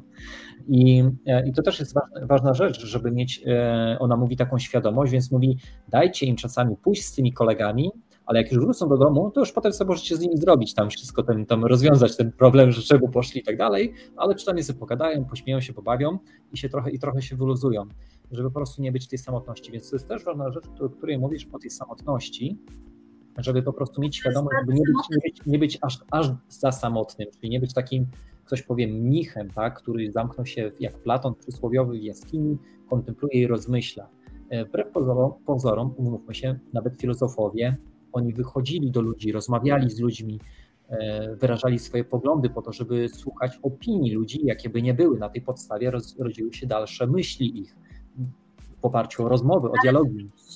Tylko, że właśnie jest ta samotność, więc taka moja praca przeważnie to polega na tym właśnie, na rozmowie, żeby z tym człowiekiem porozmawiać, wyrazić zainteresowanie jego życiem, ale w ogóle wiesz, jakakolwiek no, rozmowa. Oni płacili za to, że rozmawiają, za to, że z, rozmawiają z tobą.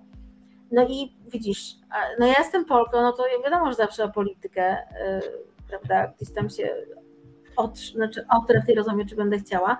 I tak. to było właśnie, to było źle widziane.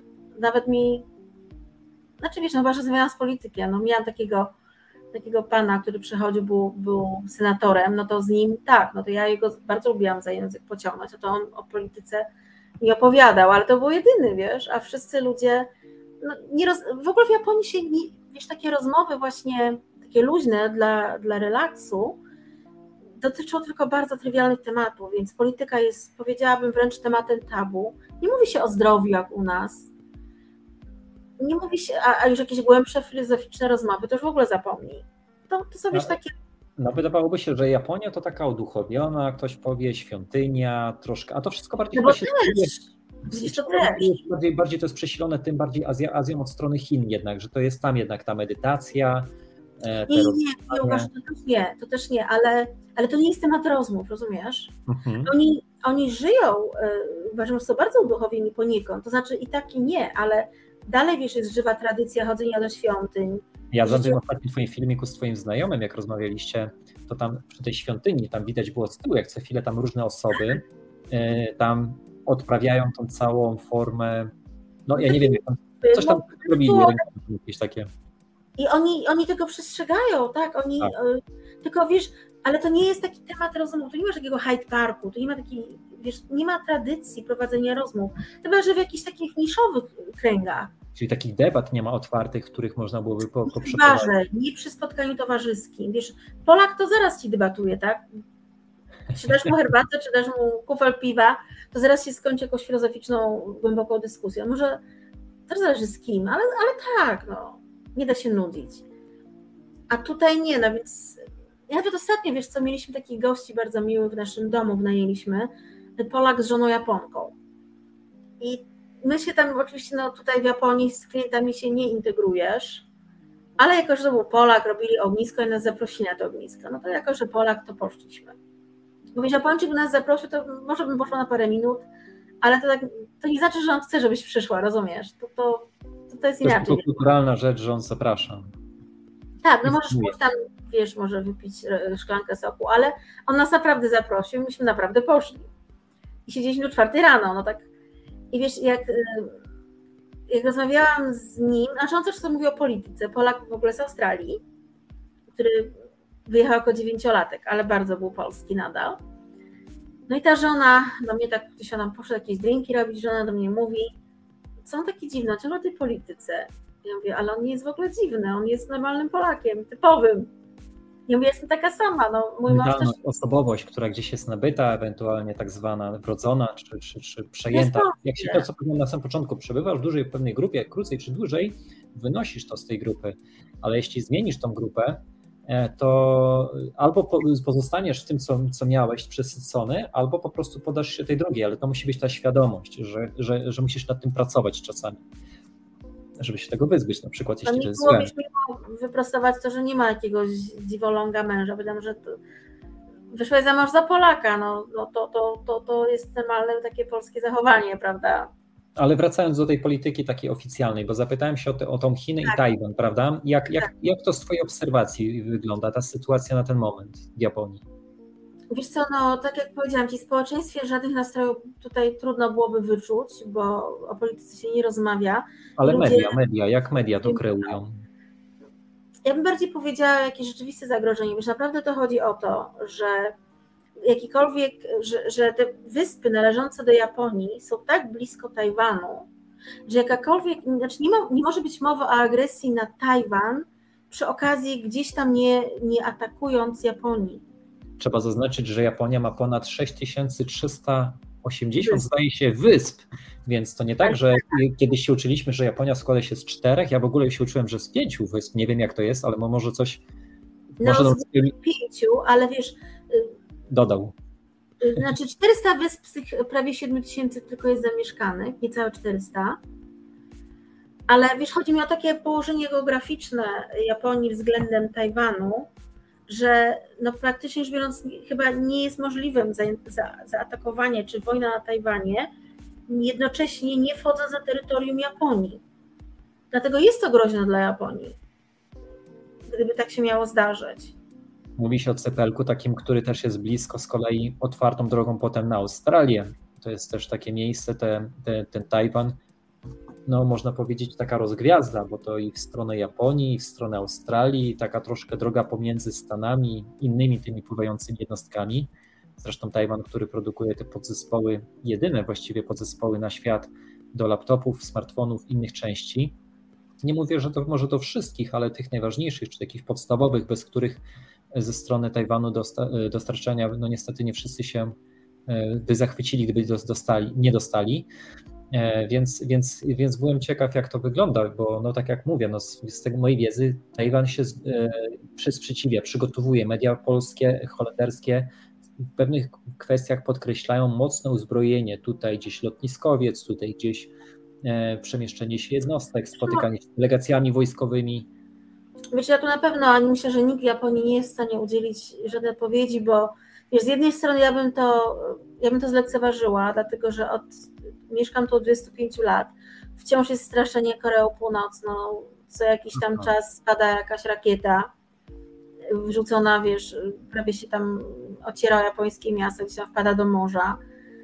Czyli co, jakiś lat... wiedziałem, że Korea wystrzeliwuje co jakiś czas coś w stronę Japonii. No to taki show, wiesz, takie dla mnie zapasy polityczne co parę lat, więc mhm. patrząc w ten sposób, to powiemy, że tu jest podobnie, ale wiesz, tak samo patrzyliśmy na Ukrainę, prawda?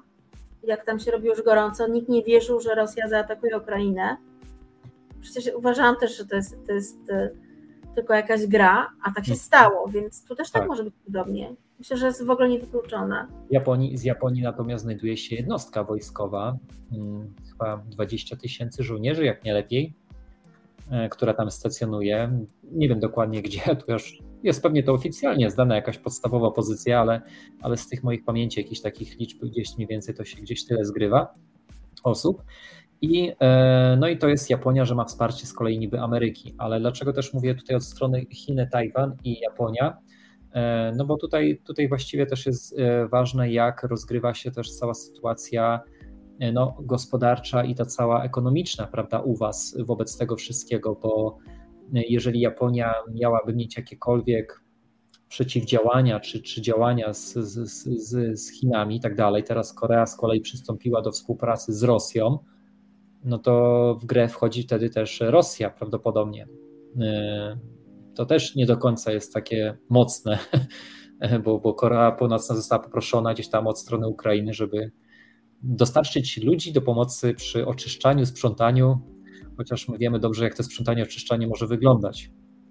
I, e, i, i po prostu jest, byłem ciekaw też opinii, prawda, tutaj, czy, czy coś jest wiadome, z, z waszej strony, takiej też dziennikarskiej, którą też się zajmujesz, tu od strony polonijnego programu, no, ale jeżeli, jeżeli tak jak mówisz, jest to gdzieś zacieśnione i tak dalej, nie, nie wychodzi się z tymi tematami, to podejrzewam, że pewnie rząd ma taką sposobność mm, łagodzenia tych rzeczy, żeby właściwie społeczeństwo nie musiało wiedzieć, tylko się koncentrowało na innych działaniach, zadaniach. Ale wiesz, no, ja, ja naprawdę widzę tu dużą analogię do sytuacji y, Ukraina-Rosja. Mhm.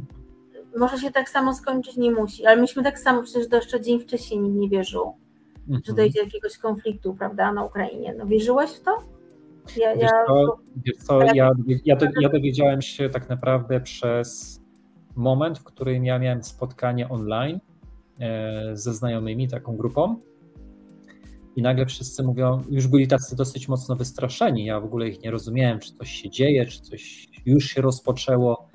E, dopiero z ich rozmowy wynikło, że wojska mm, rosyjskie przekroczyły granicę E, mhm. I chwilę później dzwoniłem do domu, to się dowiedziałem, że już są strzały, że już są ranni, że są już osoby, które no, zginęły w, trakcie już pierwszych jakichś potyczek. Więc, więc staram, staram się patrzeć od strony jako dziennikarza też zdrowym rozsądkiem, bo moje materiały ostatnio, które publikowałem w temacie gazu, problemu z gazem, mhm. problemu z, z tym wszystkim, to jest taki przykład, powiem, rozmawiałem z organizacją, taki program, zrobiłem wywiad z specjalistą, nazywa się Respect for Groningen. E, ta organizacja w Groningen, która walczy o to, żeby nie były wznowione wydobycie gazu, które zostało w tym roku wstrzymane, było przygotowywane przez wiele lat, że będzie wstrzymane, ze względu, że 10 lat temu pierwsze wstrząsy, które nastąpiły w tych miejscach, gdzie ja blisko mieszkam, spowodowały e, kilka tysięcy zniszczeń mieszkań, budynków, a później osoby, nie, te, które właściwie nie ucierpiały, nie zginęły, psychicznie nie wytrzymywały, bo rząd nic im nie pomógł nie było dofinansowań, nie było wsparcia. Rząd, ta osoba, Chris wypowiada mi się tak, że rząd twierdził, że to albo samoloty spowodowały trzęsienie ziemi, albo pociągi, albo w tak ekstremalnie głupi albo prosty sposób tłumaczyły, że ktoś jest za ciężki. Pewnie dlatego, że dużo waży, to, to nastąpiły spękania w domu. Mhm. Więc, więc, więc i rząd wyznaczył specjalną komisję, która miała to sprawdzić. Okazało się, że komisja była rządowa, dostała pieniądze i oczywiście stwierdziła, że nic takiego złego się nie stało i nie ma żadnych podstaw do wypłat pieniędzy. Więc ludzie od 10 lat walczyli o to, żeby zamknąć ten gaz, no i nagle wyszła sytuacja z Ukrainą i okazuje się, że Holandia jest jedną z pierwszych krajów posiadających największe złoża i politycy, ja napisałem to w swoim y, wypowiedzi, w rozkroku, e, bo nie wiedzą, czy poprzeć, e, nie chcą oczywiście zgodzić się, żeby to wydobywać, ale mają bardzo mocne naciski ze strony Niemiec. Trzeba pamiętać, że ten gaz jest różnej jakości i zachodnia część Niemiec i północna była przygotowana do odbioru przez dłuższy czas tego gazu z Holandii. E, tylko i wyłącznie tego specyficznego, z pewną, pewną numeracją, oznaczeniem. A, a tak już nie jest, zaprzestano, no i teraz mają braki też tego gazu z, tego, z tej strony. Więc, więc tu zatarg robi się już niemiecko-holenderski. Więc, więc, więc poszedłem troszkę, wiesz, od tej strony, aby pokazać naszym widzom i tak dalej, jak sytuacja ma na świecie, że jesteśmy otwarci, ale też widzimy, obserwujemy to wszystko i nie jesteśmy zahipnotyzowani tymi mediami, nie jesteśmy też poddani temu, te, te, temu, temu wielkiemu bratu, który mówi, co ma być, a my, a my tak się z tym wszystkim zgadzamy. E, Fabiolo, na koniec może powiedz, jakie widzisz plany e, dla siebie, ale też dla innych, którzy chcieliby przyjechać, przylecieć do Japonii, już będą mieć tą możliwość. E, co takiego pięknego, urokliwego mogłabyś im polecić przy zwiedzaniu w tej Japonii, w Twoim takim, no, nie wiem, nazwać to menu, czy w takim po prostu Twoim planningu, który oferujesz? Jak to wygląda to z tym Twoim zwiedzaniem? Jak taki dzień spędzacie? Co, się, co, co jest takiego najbardziej polecane, czy najbardziej atrakcyjne dla turystów? Wiesz co, tu jest za dużo w tej Japonii pięknych miejsc. Powiem Ci, że ten wybór zawsze jest taki trudny. Ale tak zapytam się, czy to jest tak, że masz ofertę taką na całą Japonię, czy tylko do konkretnych miejsc i, i, i, i tyle? Wiesz co, różnie, to bardzo zależy od tego, co kto sobie życzy, więc Aha. Y, jeżeli ktoś jest tylko na tydzień, no to wtedy robimy na pewno Tokio, wiadomo. Mhm. Oprócz Tokio można się wybrać na jeden dzień do Yokohamy, które jest drugim największym miastem po Tokio w Japonii, a można tam dojechać w godzinkę.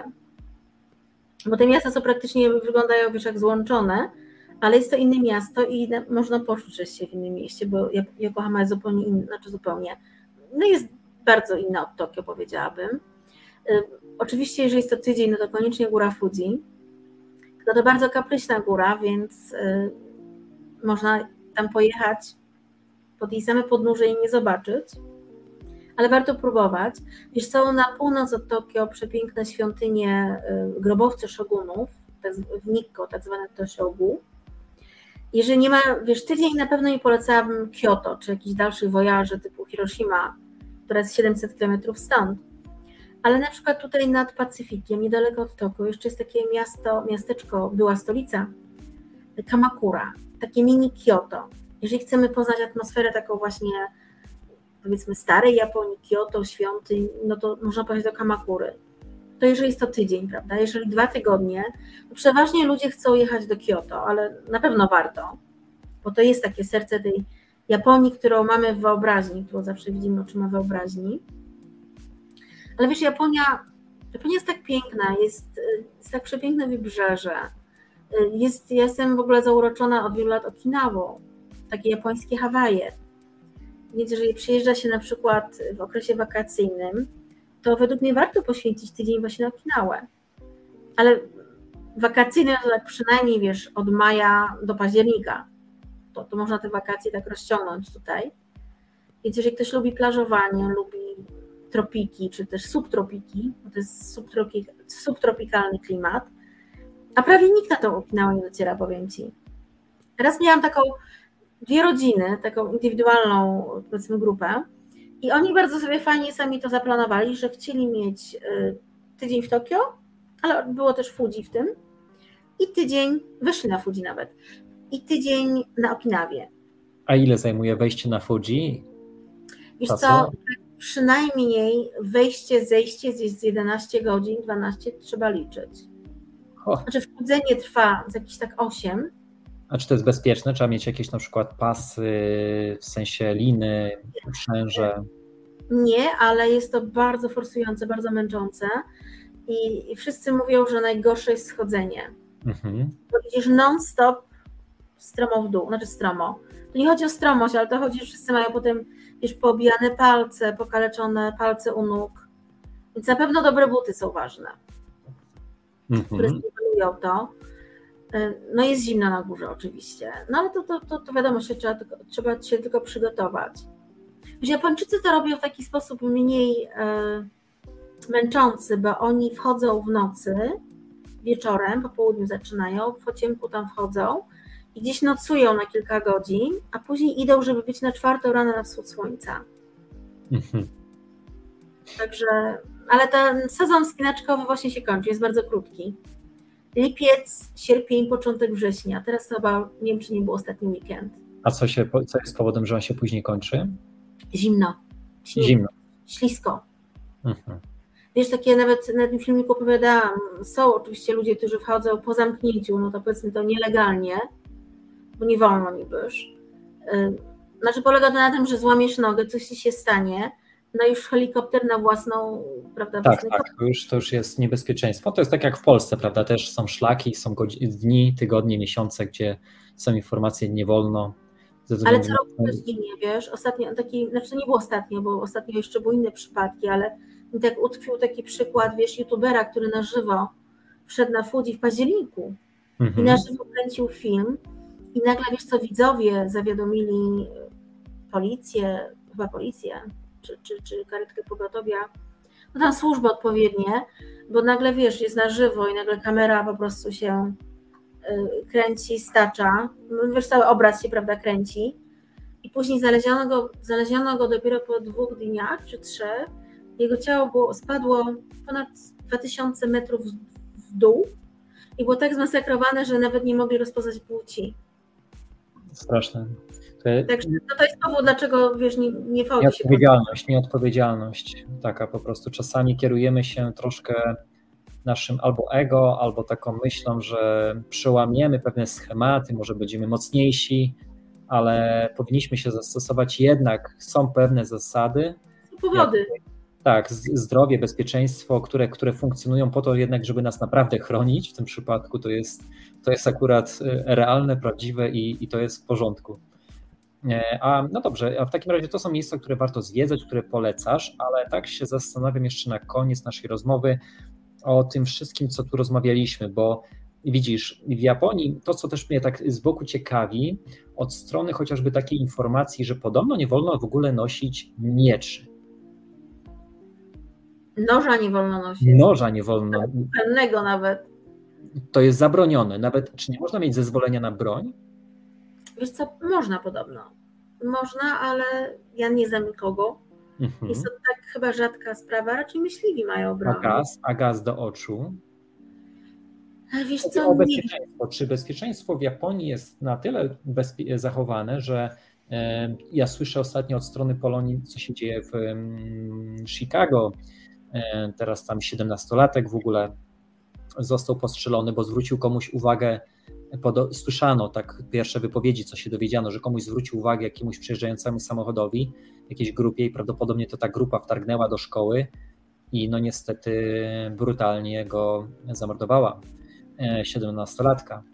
E, e, a jak, jak wy się czujecie w Japonii z tym bezpieczeństwem? Czy tutaj nie ma takiej no sytuacji, że 30, 30 napadów na, na, na, na weekend, a 10 to jest śmiertelnych, tak? A jak to wygląda w Japonii w twojej strony, z twojej strony? Ja się ostatnio zaczęłam interesować, że chciałam mieć taki gaz, ale jestem pewna, że chyba, że mało która Japonka o tym pomyślała. Dlatego, że tutaj, gdzie teraz mieszkam, to no, czasem sama e, chodzę po górach. A czego się w Japonii można bać? Słuchaj, jest bardzo bezpiecznie, ale no może się trafić psychopata. Tutaj tak się trafia, wiesz, co jakiś czas. Nie jest to tak ogólnie niebezpiecznie, no ale czasem się trafi jakiś napad. I to na ogół są napady z nożem. Na przykład rok temu wszedł człowiek, wiesz, chyba w czasie Halloween do pociągu, też zrobiłam ten filmik i z nożem zaatakował, wiesz, kilka osób po prostu chory psychicznie. Mhm. Jak sobie myślałam, jak mi w górach taki, wiesz, człowiek mm, trafiła, no, to jest rzadkie, no ale nie znaczy, że nie możesz, tak? Przygotowanym jednak trzeba być na różne sytuacje w dzisiejszych czasach. Zresztą te czasy no, są od, od zawsze jakieś, że ktoś gdzieś kogoś atak, atak, atakował i ktoś się jakoś bronił. Ostatnio Więc, w tak. przypadku, moja koleżanka Polka, rozmawiamy sobie tak wieczorem, y, ona mówi, w jakim kontekście, że ona zamyka a że jest strasznie gorąco, bo chyba nie ma klimatyzacji, czy nie chciała, wiesz, chciała oszczędzić, nie wiem, ale że ma wiatrak. Ja mówię, to otwórz sobie okno, zrób sobie przewiew, jak już nie masz klimatyzacji, prawda? A ona wie, nie otwieram okien wieczorem. Jak to nie otwierasz okien wieczorem? Ja zawsze, wszystkie okna są w domu otwarte, ja jestem sama czysto w domu w nocy, bo mój mąż nieraz pracuje w nocy. Teraz wiesz, młodszy syn jest na przykład w Polsce, no to jestem sama w lecie, no to ja otwieram okna. A ona mówi, że ja nie wiedziałam, wiesz, był taki przypadek, że przez jakiś taki lufcik wszedł y, jakiś no, psychopata do takiego mieszkania i zamordował pięcioosobową rodzinę w Japonii. Bez znajomości tej rodziny nic, e, jakichś związków i taka sytuacja, okropna, straszna sytuacja. No ale już to nie jedna cała Japonia. Japonia ma 126 milionów ludności, więc... Ale tak jak mówisz, też są sytuacje takie procentowe, że zdarzy się akurat w danym miejscu, czasie to, to nie tak, że tak jak podałem przykład w Stanach. Nie jest to częste, nie jest to, to, jest, to jest po prostu, wiesz, jakiś ewenement, że to się A wydarzy. Czy policja ale... na przykład jest, odczuwasz, że ta władza e, jesteś bezpieczna, czyli na przykład masz w pobliżu na przykład policjanta, czy policjantkę, do której możesz szybko się udać, czy jak zadzwonisz, to oni szybko przyjadą? Myślę, że tak, ale ja, ja, ja, według mnie to oni się głównie nudzą. Naprawdę, japońska policja się wybitnie nudzi. To już, to już wiemy, gdzie można startować do pracy w takim razie, że możesz dostawać pensję i się nudzisz. Chyba nie, jednak, ja, ja ich za bardzo nie lubię. Powiedziałeś, że, że nie, trzeba, nie, trzeba, nie trzeba mieć takiego przesilenia pracy, czy, czy się zastanawiać, że, że ktoś może mieć na ciebie większe oddziaływanie. Ale wiesz, z nudów, z nudów zachowują się tak, że jak nie lubię właśnie tej japońskiej policji bardzo. Tak. Dlatego, że na przykład nawet raz mi się zdarzyło, wiesz, że w nocy jechałam z koleżanką rowerem a tak no to dawno temu, z 10 lat temu, z Polką, no wpadł na pomysł, że pojedziemy, wiesz, na, do, do klubu nocnego, na dyskotekę pojedziemy rowerem, tam 20 parę kilometrów. I to widzisz, jeszcze była w czasach, że nie miałam GPS-a w telefonie, czy nie miałam smartfona, z tego wynika. No mhm. więc ich tam się zatrzymałyśmy, bo tutaj są, wiesz, na każdej stacji kolejowej to są takie no, główne miejsca, które żyją całą dobę, a tutaj wiesz, no, bo wiesz, jak każdy mówisz met, y, y, Tokio, to wszyscy myślą metro, a to nieprawda. Metro jest tylko w ścisłym, w ścisłym centrum, a naprawdę jeździmy kolejkami podmiejskimi. No mhm. i taka stacja to jest centrum, takie życie, tam jest zawsze posterunek policji. No więc poszłyśmy do policjanta zapytać o drogę, bo nie byliśmy pewne, czy dobrze jedziemy. On tam coś tam, okej, okay, oczywiście udzieli nam wskazówek, bo tego jest policja. Do policji chodzi się właśnie po to, żeby zapytać o drogę, bo to jest takie skomplikowane. A on od razu wiesz co z latarką i nam sprawdza, czy, czy to nasze rowery, czy myśmy roweru nie ukradły. I, i, I, prosi nas o dokumenty. Ja oczywiście zrobiłam, nie byłabym sobą, gdybym mu tam reprymendy nie udzieliłam. Mówię, jak pan w ogóle. Ja do pana przyjeżdżam pytać o drogę, a pan mnie podejrzewa, że ja własny rower ukradłam, że jednak rodzinnym rowerze bym pojechała do policji pytać o drogę. No. Czy ostatnio sprowadzaliśmy się, słuchaj, e, pół roku temu i swoim vanem jechał mój mąż z moim synem. E, no mój mąż jest, e, jest obcokrajowcem, jest śniadał makarnację, ale mój syn, którego tata jest Japończykiem, no ma takie rysy może mało japońskie, jest do mnie podobny bardzo. Zatrzymała ich policja i wiesz co, i zawsze tam po stronie pasażera ja mam nóż taki do krojenia owoców, kanapek, jak jeździmy, dużo podróżujemy. Wiesz co, ja im się ten nóż, czyli zrobili rewizję tego samochodu, jak się przeprowadzają i znaleźli ten nóż.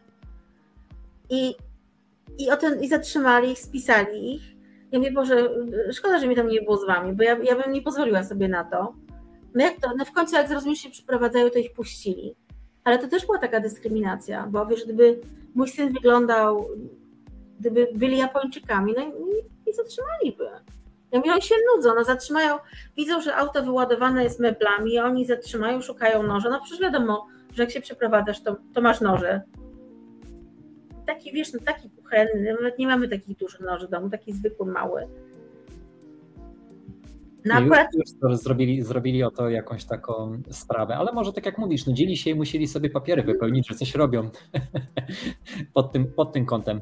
Okej, okay. a, a powiedz mi jeszcze tak jeszcze z ciekawości, jak wygląda życie Polonii? Czy ta Polonia jest asymilowana? Czy jest podzielona w Japonii? Jest bardzo podzielona. Co to, Wiesz, co myślisz powoduje, albo co, co sprzyja temu, że Polacy chcą być bliżej siebie, a co, co powoduje, że, że się oddalają od siebie? Znaczy wiesz, myślałam wcześniej, jak rozmawialiśmy o tym w jakimś innym kontekście, jak pytałeś o Polaków. Mówiłam Ci w Chinach właśnie, jak mhm. byliśmy zżyci. Tak. I ja wiem, że Polonia na przykład na wyspie drugiej co do wielkości Hokkaido na północy jest zżyta ze sobą bardzo. Polonia w Kansai, czyli tam gdzie jest Kyoto, Osaka, też są zżyci, ale ich jest mało. Nas jest tutaj bardzo dużo wiesz, oficjalnie tysiąc osób, ale myślę, że o wiele więcej. Mhm. bo to są dane ambasady, a przecież y, nie każdy podaje swoje dane w ambasadzie. W Japonii na pewno nie. I znaczy jest podzielona, wiesz co, też jest podzielona wiekowo bardzo i są te różne fale i to są bardzo różni ludzie. Bo na przykład ta najstarsza Polonia to są głównie panie. To są panie tak y, około 70, po 60 grubo. I wiele z nich jest japonistek. One jeszcze przyjechały za czasów Solidarności, czy też jeszcze nim Polska y, zmieniła system. Czy jakby Japonia wtedy była atrakcyjna sama w sobie jako wyrwanie się z, wiesz, za żelazną kurtyną na przykład. Mm-hmm, mm-hmm. To jest jedno, jedna fala. Później dziś jest ta moja fala. Moja fala, czyli ludzie tacy koło pięćdziesiątki. Ostatnio rozmawiałam z kolegą właśnie rok starszym. To jakoś tak się zdarza, że to są ludzie z zewnątrz. Ja przyjechałam z Chin, on przyjechał ze Stanów, ktoś z Kanady, ktoś z Anglii, ktoś z Niemiec. Ci ludzie w średnim wieku, to ja bym taki skwalifikowała. Właśnie nie wiesz, ucieczka z Polski, bo nie, nie już, oni już byliśmy dziś za granicą. I gdzieś ktoś poznał, wiesz, Japończyka, Japonkę, związał się. Ja przyjechałam do szkoły na studia i nie raczej, wiesz, za sercem. Taka, jeśli to jest Polonia, to taka, która kontynuuje swoją podróż, ale nie z Polski, tylko już z innych krajów. On z innych krajów. I tak jak mówisz, no jestem ciekaw e, ze strony młodszych, czy widzisz taką młodzież, tak. która przybywa też w dużej ilości, czy, czy raczej to są dalej Właśnie, grupa starszych osób? Tak, no więc jak patrzę, ludzie w średnim wieku, czy mówię ta późna 40, wczesna 50, tak, takie moje pokolenie, nas jest najmniej, ja uważam, tak jak patrzę dookoła. Natomiast młodsi ludzie, właśnie widzisz, było mnóstwo, mnóstwo tych e, kobiet, które przyjechały jako hostesy do pracy, jako hostesy. Był taki boom na początku lat 90. I to są kobiety tak po 30, między 30 a 40. I one, znaczy chyba wszystkie powiem szczerze, wyszły za mąż za jakiegoś klienta, Japończyka i zostały. I się nie przyznają, że były tymi hostesami, więc y, pewnie byłyby zszokowane, że ja mówię o tym otwarcie, bo tu nie ma powodu do wstydu. Czy mhm. może wiesz, ja o tym łatwiej mówię, bo jest ja to praca, bardzo... poznaje się kogoś i tyle, no jest, jest to każdego wybór, to jest oczywiste, nie ma tutaj nic czego się wstydzić. Joanna Bator, taka pisarka, która napisała między innymi Wachlarz japoński, książkę Japonii, specjalnie pracowała jako hostesa i żeby o tym książkę móc napisać. Więc dla mnie to też było zbieranie materiałów do książki i taka ciekawość, że poznałam więcej języka dzięki temu, poznałam ludzi, a po, po, porozmawiajmy może troszkę o tej, o tej twojej jeszcze książce, bo mówisz o książce. Co to za książka czy książki, które wyszły spod twojego pióra? A gdzieś coś mnie, ale coś mnie musiało chyba ominąć jako dziennikarza.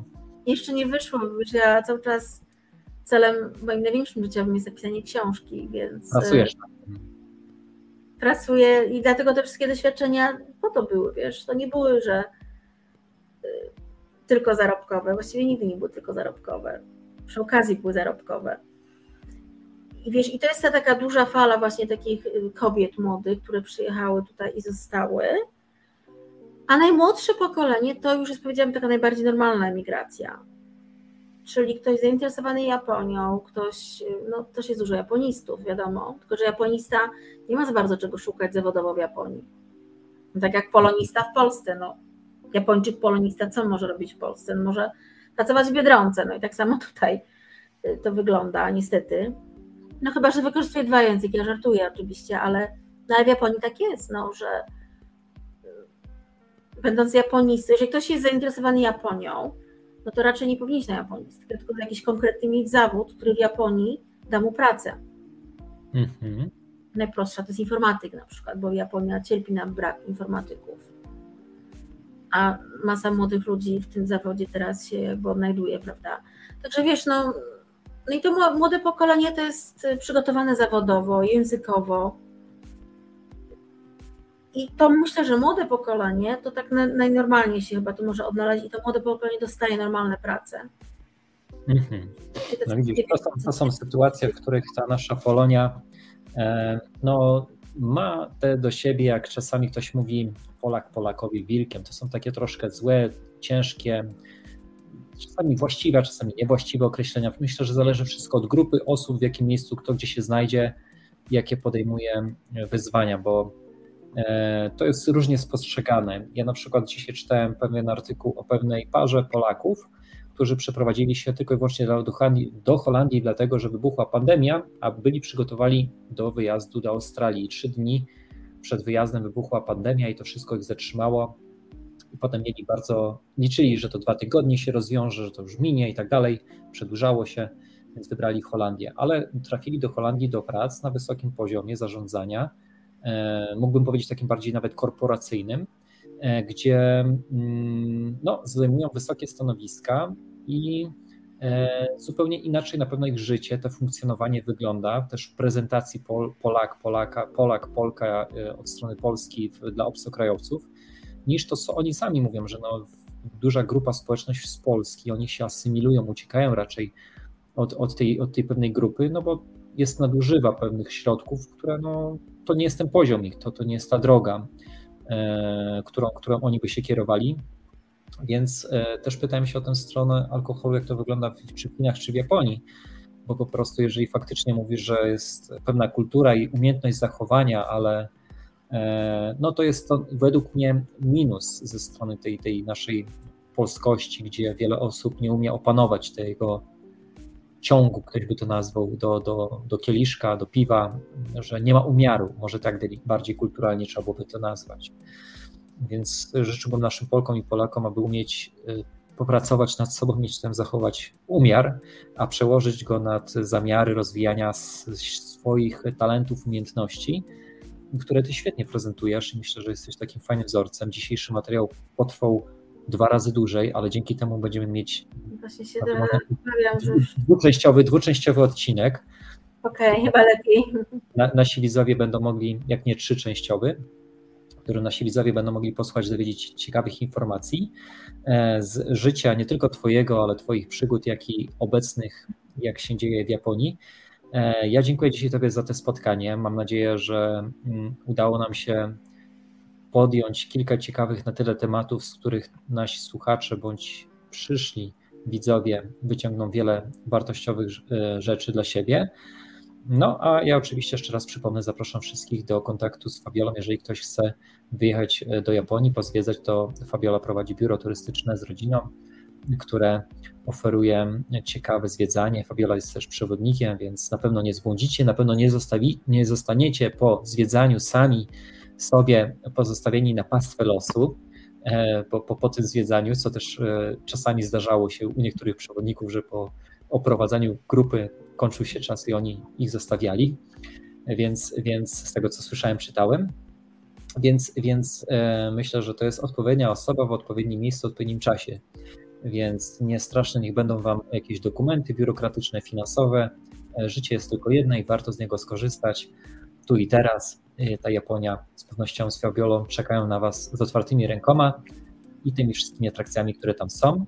No, oby nie, e, chyba z Jakuzą trzeba było powiedzieć, żeby, żeby, żeby, żeby, oby nie, nie z nich, ale to już z szacunkiem nie, nie, nie obniżam, ale, ale też po prostu chodzi tutaj raczej o turystykę, zwiedzanie e, i podziwianie tego, co jest e, otwarte, nie tego, co jest gdzieś w podziemiu zamknięte.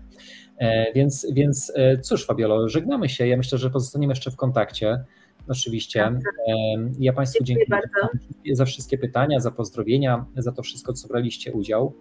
Zapraszam do śledzenia naszych stron, vlogów, blogów i e, ewentualnie do pytań, jeżeli pojawią się po odsłuchaniu, obejrzeniu tego materiału. Mówię odsłuchaniu, ponieważ materiał też będzie do odsłuchania na Spotify, na Google Podcast, na Amazonie czy na paru innych stronach, do których linki zawsze są w moim opisie materiałów.